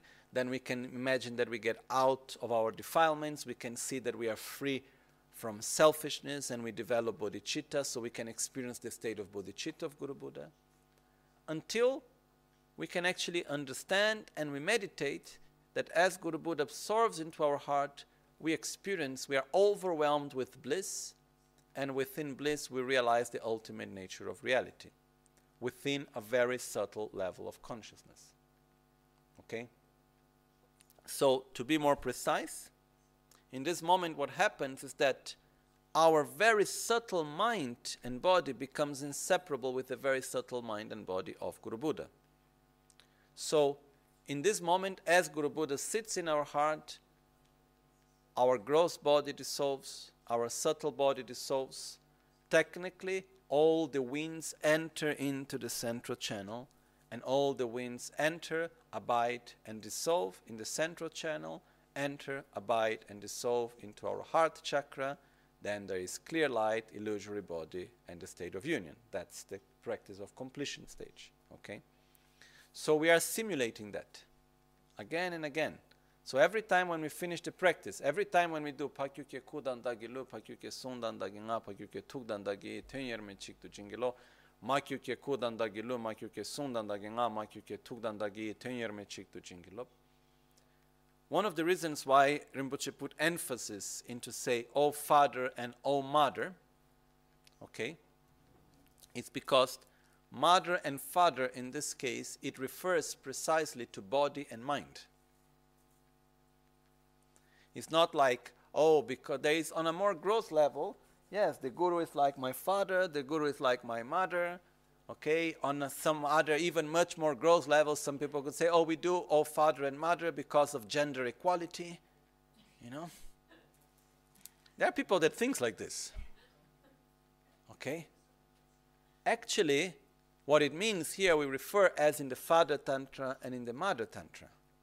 Okay, we have clear light and illusory body. Okay, there is body and mind. So it means on a deeper level, May my very subtle body be once with you. May my very subtle mind be inseparable of yours. This is what we are actually referring to here, okay? So, what you can add to this moment of practice is that you imagine that everything around you dissolves into light. It's like losing the perception of form, sound, taste, touch, smell, all the five senses dissolve. No more thoughts about the past, no more thoughts about the future, no more judgments of the present. There is only this overwhelming unity of Guru's Buddha's mind and our own. And we experience this deep state of harmony, of peace, in which we realize that the nature of every phenomena we can perceive in a non-conceptual way that everything is interdependent and so lacks of inherent existence. And so out of that there is a perfect harmony with everything. So the more we are able to understand and to have a picture of what is the mind of a Buddha, the better we can meditate in this moment also. So we should do the practice in accordance to our own level. If I can see Guru Buddha as someone with great joy and a mind of peace, I experience that in this moment. But as the Guru Buddha absorbs and is so and sits in, in our heart, we allow ourselves to go beyond our own ordinary appearance. We allow ourselves to be Guru Buddha. We allow ourselves to become one and inseparable in the same nature. And we identify ourselves within that state. Okay? So, it's like if everything that we did before was there in order to prepare us for this moment. Okay? Also, because if we meditated correctly on the whole gradual path, we have a more clear idea what is Guru Buddha. And then we imagine that as Guru Buddha dissolves into us, enters into our, not dissolves, enters into our central channel and joyfully sits in our heart, our mind becomes inseparable. And we remain into this state of meditation of our body and mind on a very subtle level, being inseparable of the body and mind of Guru Buddha. Okay? We remain into that. And out of that, until we generate one's own identity as a Buddha. Then from clear light, we manifest again ourselves in a gross body. That's the next step. Okay? So, here there are two ways that we can do this maybe more than two, but making it more simple, two ways. One way is we just meditate in this moment of our mind being inseparable of the mind of Guru Buddha. So we imagine this incredible, beautiful state of infinite space with love, with peace, with joy, with wisdom. We imagine that. And after we have stayed into that for as long as we can, then by keeping this infinite space within our mind, we slowly, slowly start to perceive our body, and we start to we go back to the perception of the world around us, and then we enter into the practice in between sessions. Okay, then we will go to work, we do our dedications, and then we do we go to work, we talk with other people, we interact with the world on a gross level. Okay? if we do the practice in which we do the actual dissolutions, and as Guru Buddha sits in our heart, we do the dissolutions of the elements, and then we meditate on the clear light, and then from that we develop the we meditate on transforming Bardo into the Sambhogakaya, and then rebirth into Nirmanakaya. And then once again we appear in a gross body in order to interact with sentient beings. Okay? if we are not in that moment of practice yet, we just focus first in our heart. We put all our attention into our central channel, then into the center of our heart, and we experience this infinite space within our own heart in a state of profound peace. And after staying there for some time, we go back, keeping that infinite space in our heart, and we perceive once again our body and the world around us and then we do our dedications and so on. Okay? I think it's quite clear, right? Let me just see if there is anything here that I should have explained and I have not.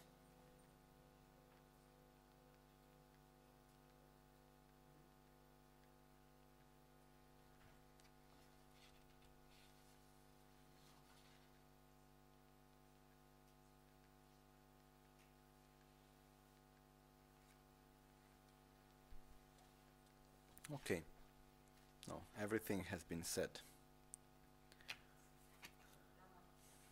Mm-hmm. Mm. Mm-hmm.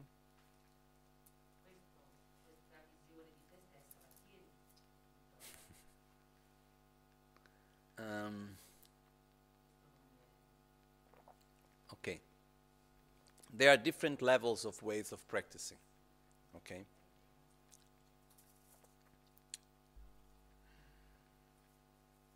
The question is when we start the Guru Puja and we do the first verse, Dechengan le er rangni lamalha, which means from within the state of great bliss, I appear as Guru Yidam. No? So if during the whole practice we keep that. Actually, yes.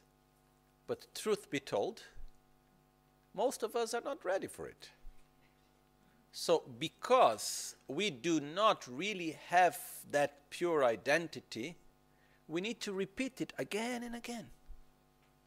So, we do the same process of generating ourselves as Guru Buddha again and again. We do the absorption again and again. We did in the very beginning of the practice, okay? And again, there are two ways of doing the first part of the Guru Puja. One way, which is for pr- practitioners that are already into the higher practices of generation and completion stage, which means practitioners that the 24 hours, day and night, they are always within the awareness of the Yidam. So they take refuge, they take refuge within the awareness of the Yidam. This is one thing. And the way how the verses of the Guru Puja were written are with that in mind. Then there is the adaptation for more basic level practitioners, as most of us, as Pabongka Rinpoche described, which is where we invert the verse number one, we put after verse number five. So first we take refuge, then we generate ourselves as Guru Buddha, and then we purify the environment, and so on and so on. Okay? So Sometimes we may ask, but why do we need to absorb everything many times and then we generate ourselves as Guru Buddha again and again? Why we do that? Because we need to train to absorb all the winds into the central channel. We need to train ourselves to develop a pure identity and to be, go beyond our own ordinary appearance. And in order to train that, we need to repeat. Okay? So, at this moment of the practice, it's a very important moment because after having connected with the whole process, after inviting Guru Buddha, we connect to what is sacred for us, and then we become one and inseparable with it. Okay? And uh, in this moment is the moment in which we should actually do the more detailed practice of the absorption of the winds into the heart chakra and actually the dissolution and so on and so on. In the beginning of the practice is what we call instantaneous generation. Is we make a very quick generation in order to do the purifications of the environment and the offerings and so on. When we do the absorption after Kyonyalama and in the end is when we actually really focus on the dissolution of the elements, is when we really focus into our own heart and when we focus into becoming one and inseparable of Guru Buddha. That's the main moment that we do this. Okay? So, this is also called the part of absolute Guru Yoga. All the rest is called relative Guru Yoga. This is the part of the practice which is called the absolute Guru Yoga, which is actually the most important part. But to do well the absolute Guru Yoga, we need to have done before the relative Guru Yoga well enough first. Okay? So the important thing is that we need to understand that there are different levels of practice. And we should practice in accordance to our own ability. Okay? So,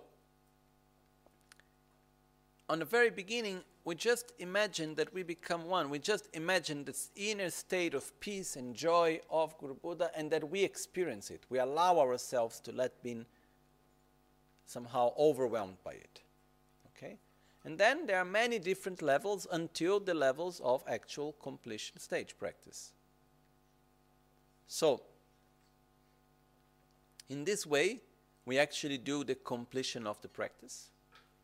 And when we have finished meditating on this non dual union of great bliss and emptiness by being inseparable of Guru Buddha, when we meditate into this deep state of peace,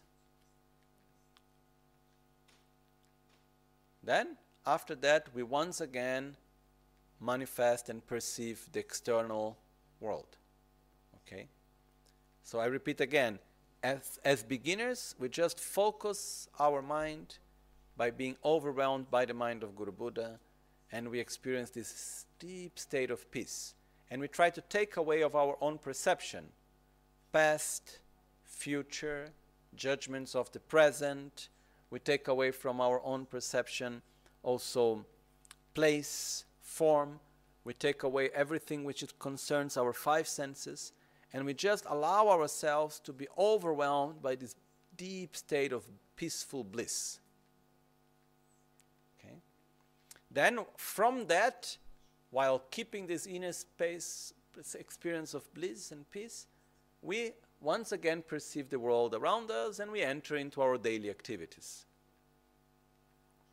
If we go from a more detailed explanation, what we do if we have a more advanced practice, when Guru Buddha absorbs into our heart and we meditate that our mind becomes inseparable of the mind of Guru Buddha, our very subtle body and speech also become inseparable of that of Guru Buddha.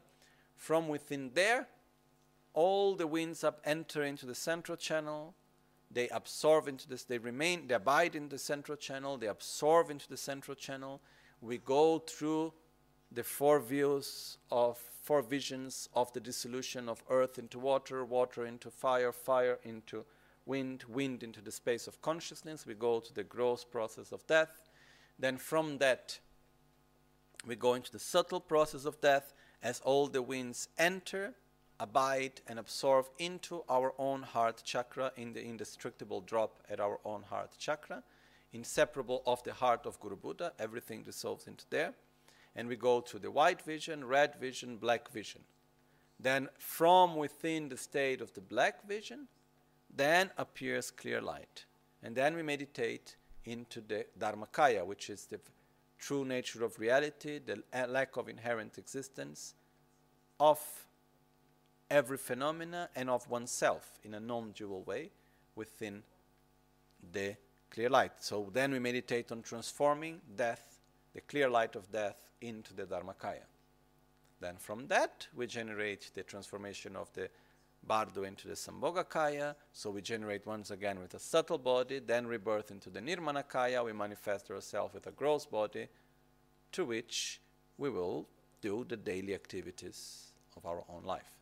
Okay? So, and then we generate ourselves a gross body, but in a pure aspect, in accordance to what is our main practice that we are doing if it's Vajrayogini or Yamantaka or as Guru Buddha himself. Okay? So, this is briefly the instructions on how to meditate at this part of the practice. And uh, even if we look in all the commentaries, these parts are not given explanations into many details because it's a practice that goes very much beyond one's own explanation. It's something that we need to experience. And the actual technical explanation itself is very simple. But yet it's very, very powerful. Okay? And these are teachings that very often are being kept somehow secret, not because people shouldn't know about it, but because you should know these teachings when you are ready to practice. Because to know this and not to practice it, you are just taking away its value. Okay? So as we are explaining the Guru Puja, and as part of it, I am giving a brief explanation of it, but we should do the best in our ability to practice it. One thing is when we recite the Guru Puja in a group. Then we need to res we respect the timing of the group. Another thing is when we meditate on the Guru Puja. Okay? And then we come to this moment and we just focus our mind into the dissolution. And we stay there as long as we can. So, my advice on this is that when you practice the Guru Puja yourself at home, you start from verse number one, or better, start from verse number two. Okay? And for maybe a few days, you may give focus on taking refuge meditate on the Four Noble Truths, meditate on the suffering, all, all pervasive suffering as suffering. Take refuge really with awareness. Take your time. maybe half an hour, maybe 40 minutes, maybe one hour to take refuge, as long as you need to feel it. Then the rest of the practice you recite more quickly. And you just go like bullet, bullet points. You just go touching the steps of the path that you need to do. Then, next day, or after a few days, then you do the refuge little bit more fast, and then you do with calm the generation of the bodhicitta. And you take your time for it. Do all the visualizations slowly, and you do it calmly, and you enter into the details of it. Then the rest of the practice you do a little bit more fast, like main points.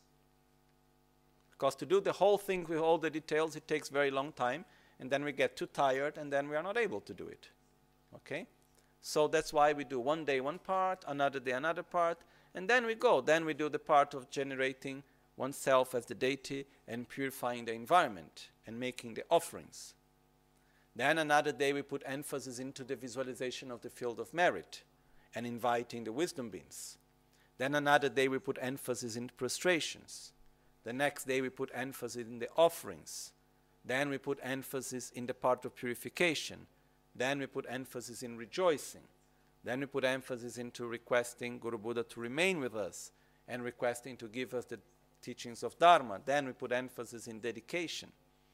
Then we put emphasis into reminding ourselves of the qualities of Guru Buddha and making pure the connection between us and Guru Buddha.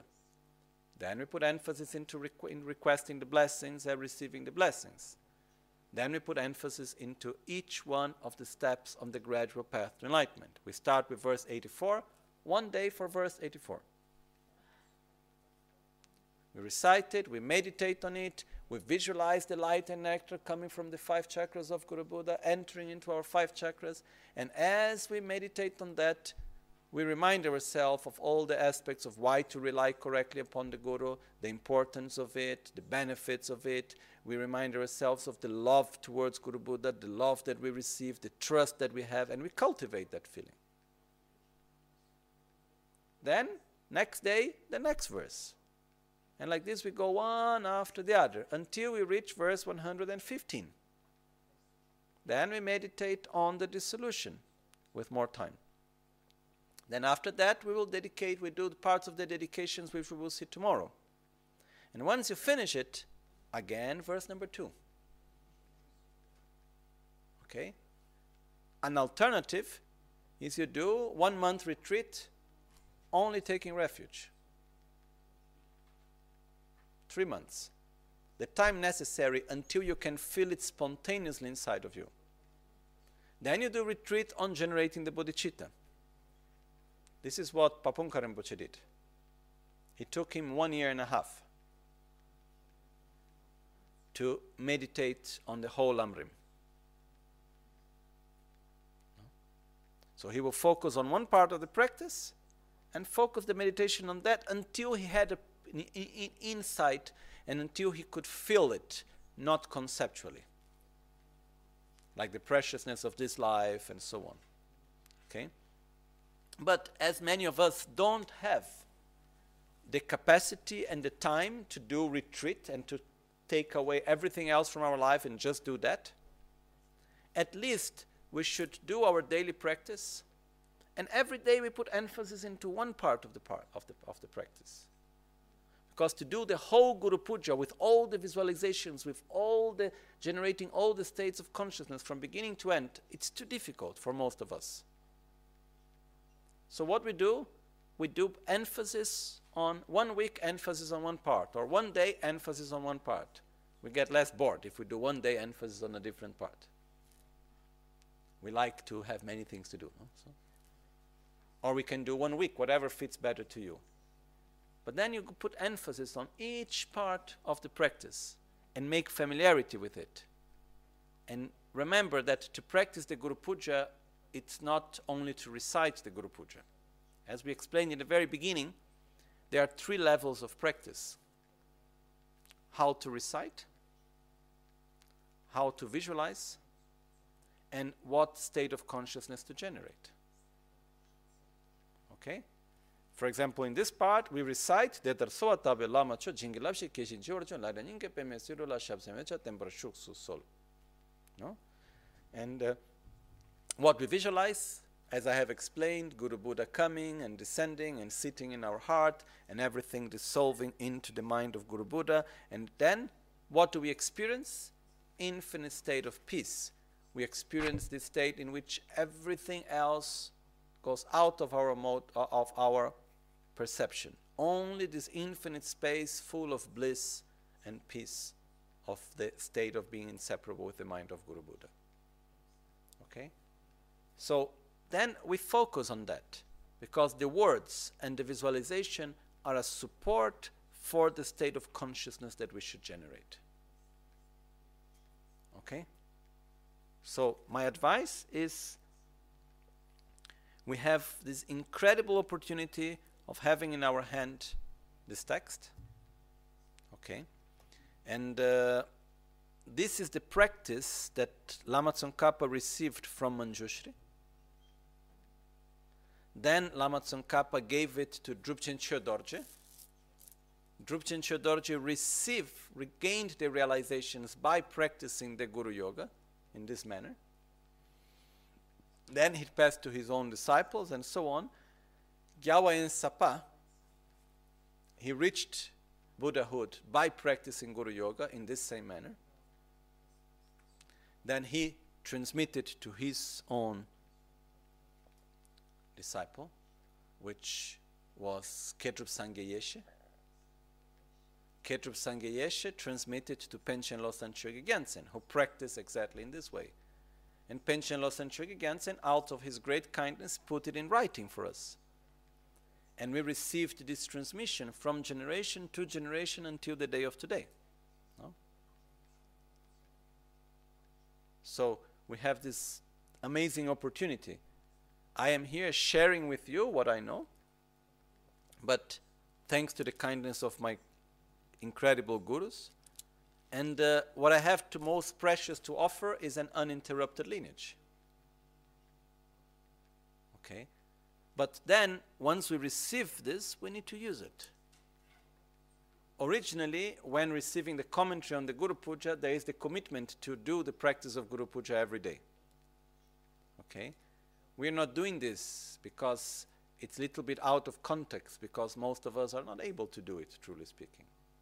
But you should at least commit yourself that once you have received the commentary of the Guru Puja, you will do the practice. I'm not saying that you need to recite it every day, it's better if you do, but you commit yourself to do the practice, to meditate on it from time to time, to actually familiarize yourself, to go deeper into it, not to allow it to finish here. Actually, when you finish receiving the commentary, that's the beginning of the journey. That's when you can, okay, now I have all the tools really to make it in the right way. And then it's on your hands. Okay?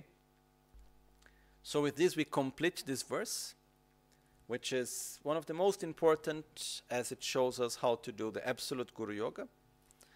And then uh, tomorrow we will do the final conclusion of the dedications. Okay? Che ge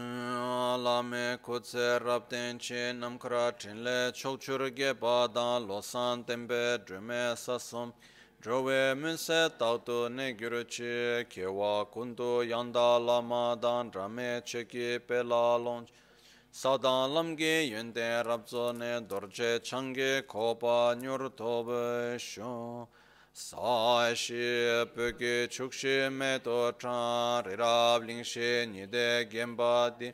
Sangye shindul mikte ulwargi drogu namda shingla che par sho che tsun la me kutse rapten chi nam kara chinle chok chur ge pa da lo san tempe drume sasum ki drowe munsel taktu ne gyur chi yidam guru ratna mandral kam niryatayami didra gibe namkara gewayan tusum deshe seche tamche gi.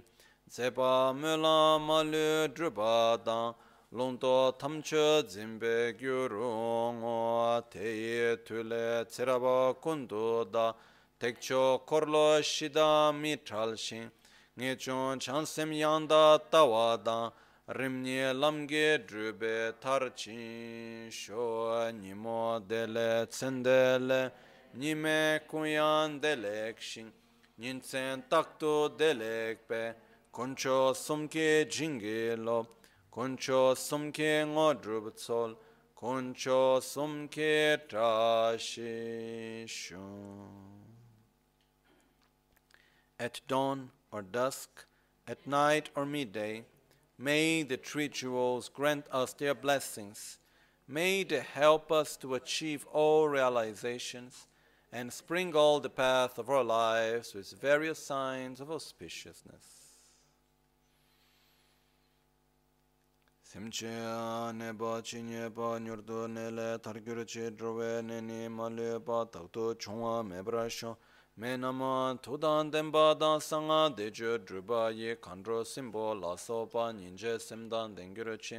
chona kuina ludan sem dunga ne chi nye pa teda da gi sonam ki dega gyatso to pa arasho in all directions, whatever sick or suffering, body or mind there may be, may through the power of our merits reach an ocean of well being and happiness. Repeat after me. Sem cho sudro, cho lam tudro, lam la parche, mi yomwarsho. May the mind become the Dharma. May the Dharma become the path. May the path be free from interferences. Mi men serve ter chen cheresi Rime kempe wampo jampe de opong malu jom se sangwe kanchen kepe tsoge tsongkapa lo Basan çakpe şabla solvade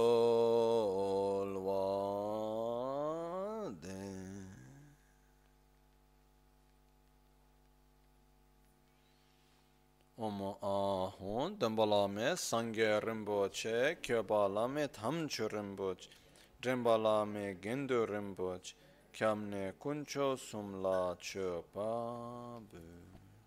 Lo cho sambo pa gyu trashi pa tu che tembe trinle yar.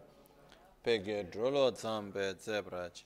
Pande lame she la cho pa bu. Oma ahum, oma ahum, oma ahum. Buon appetito. Grazie a tutti.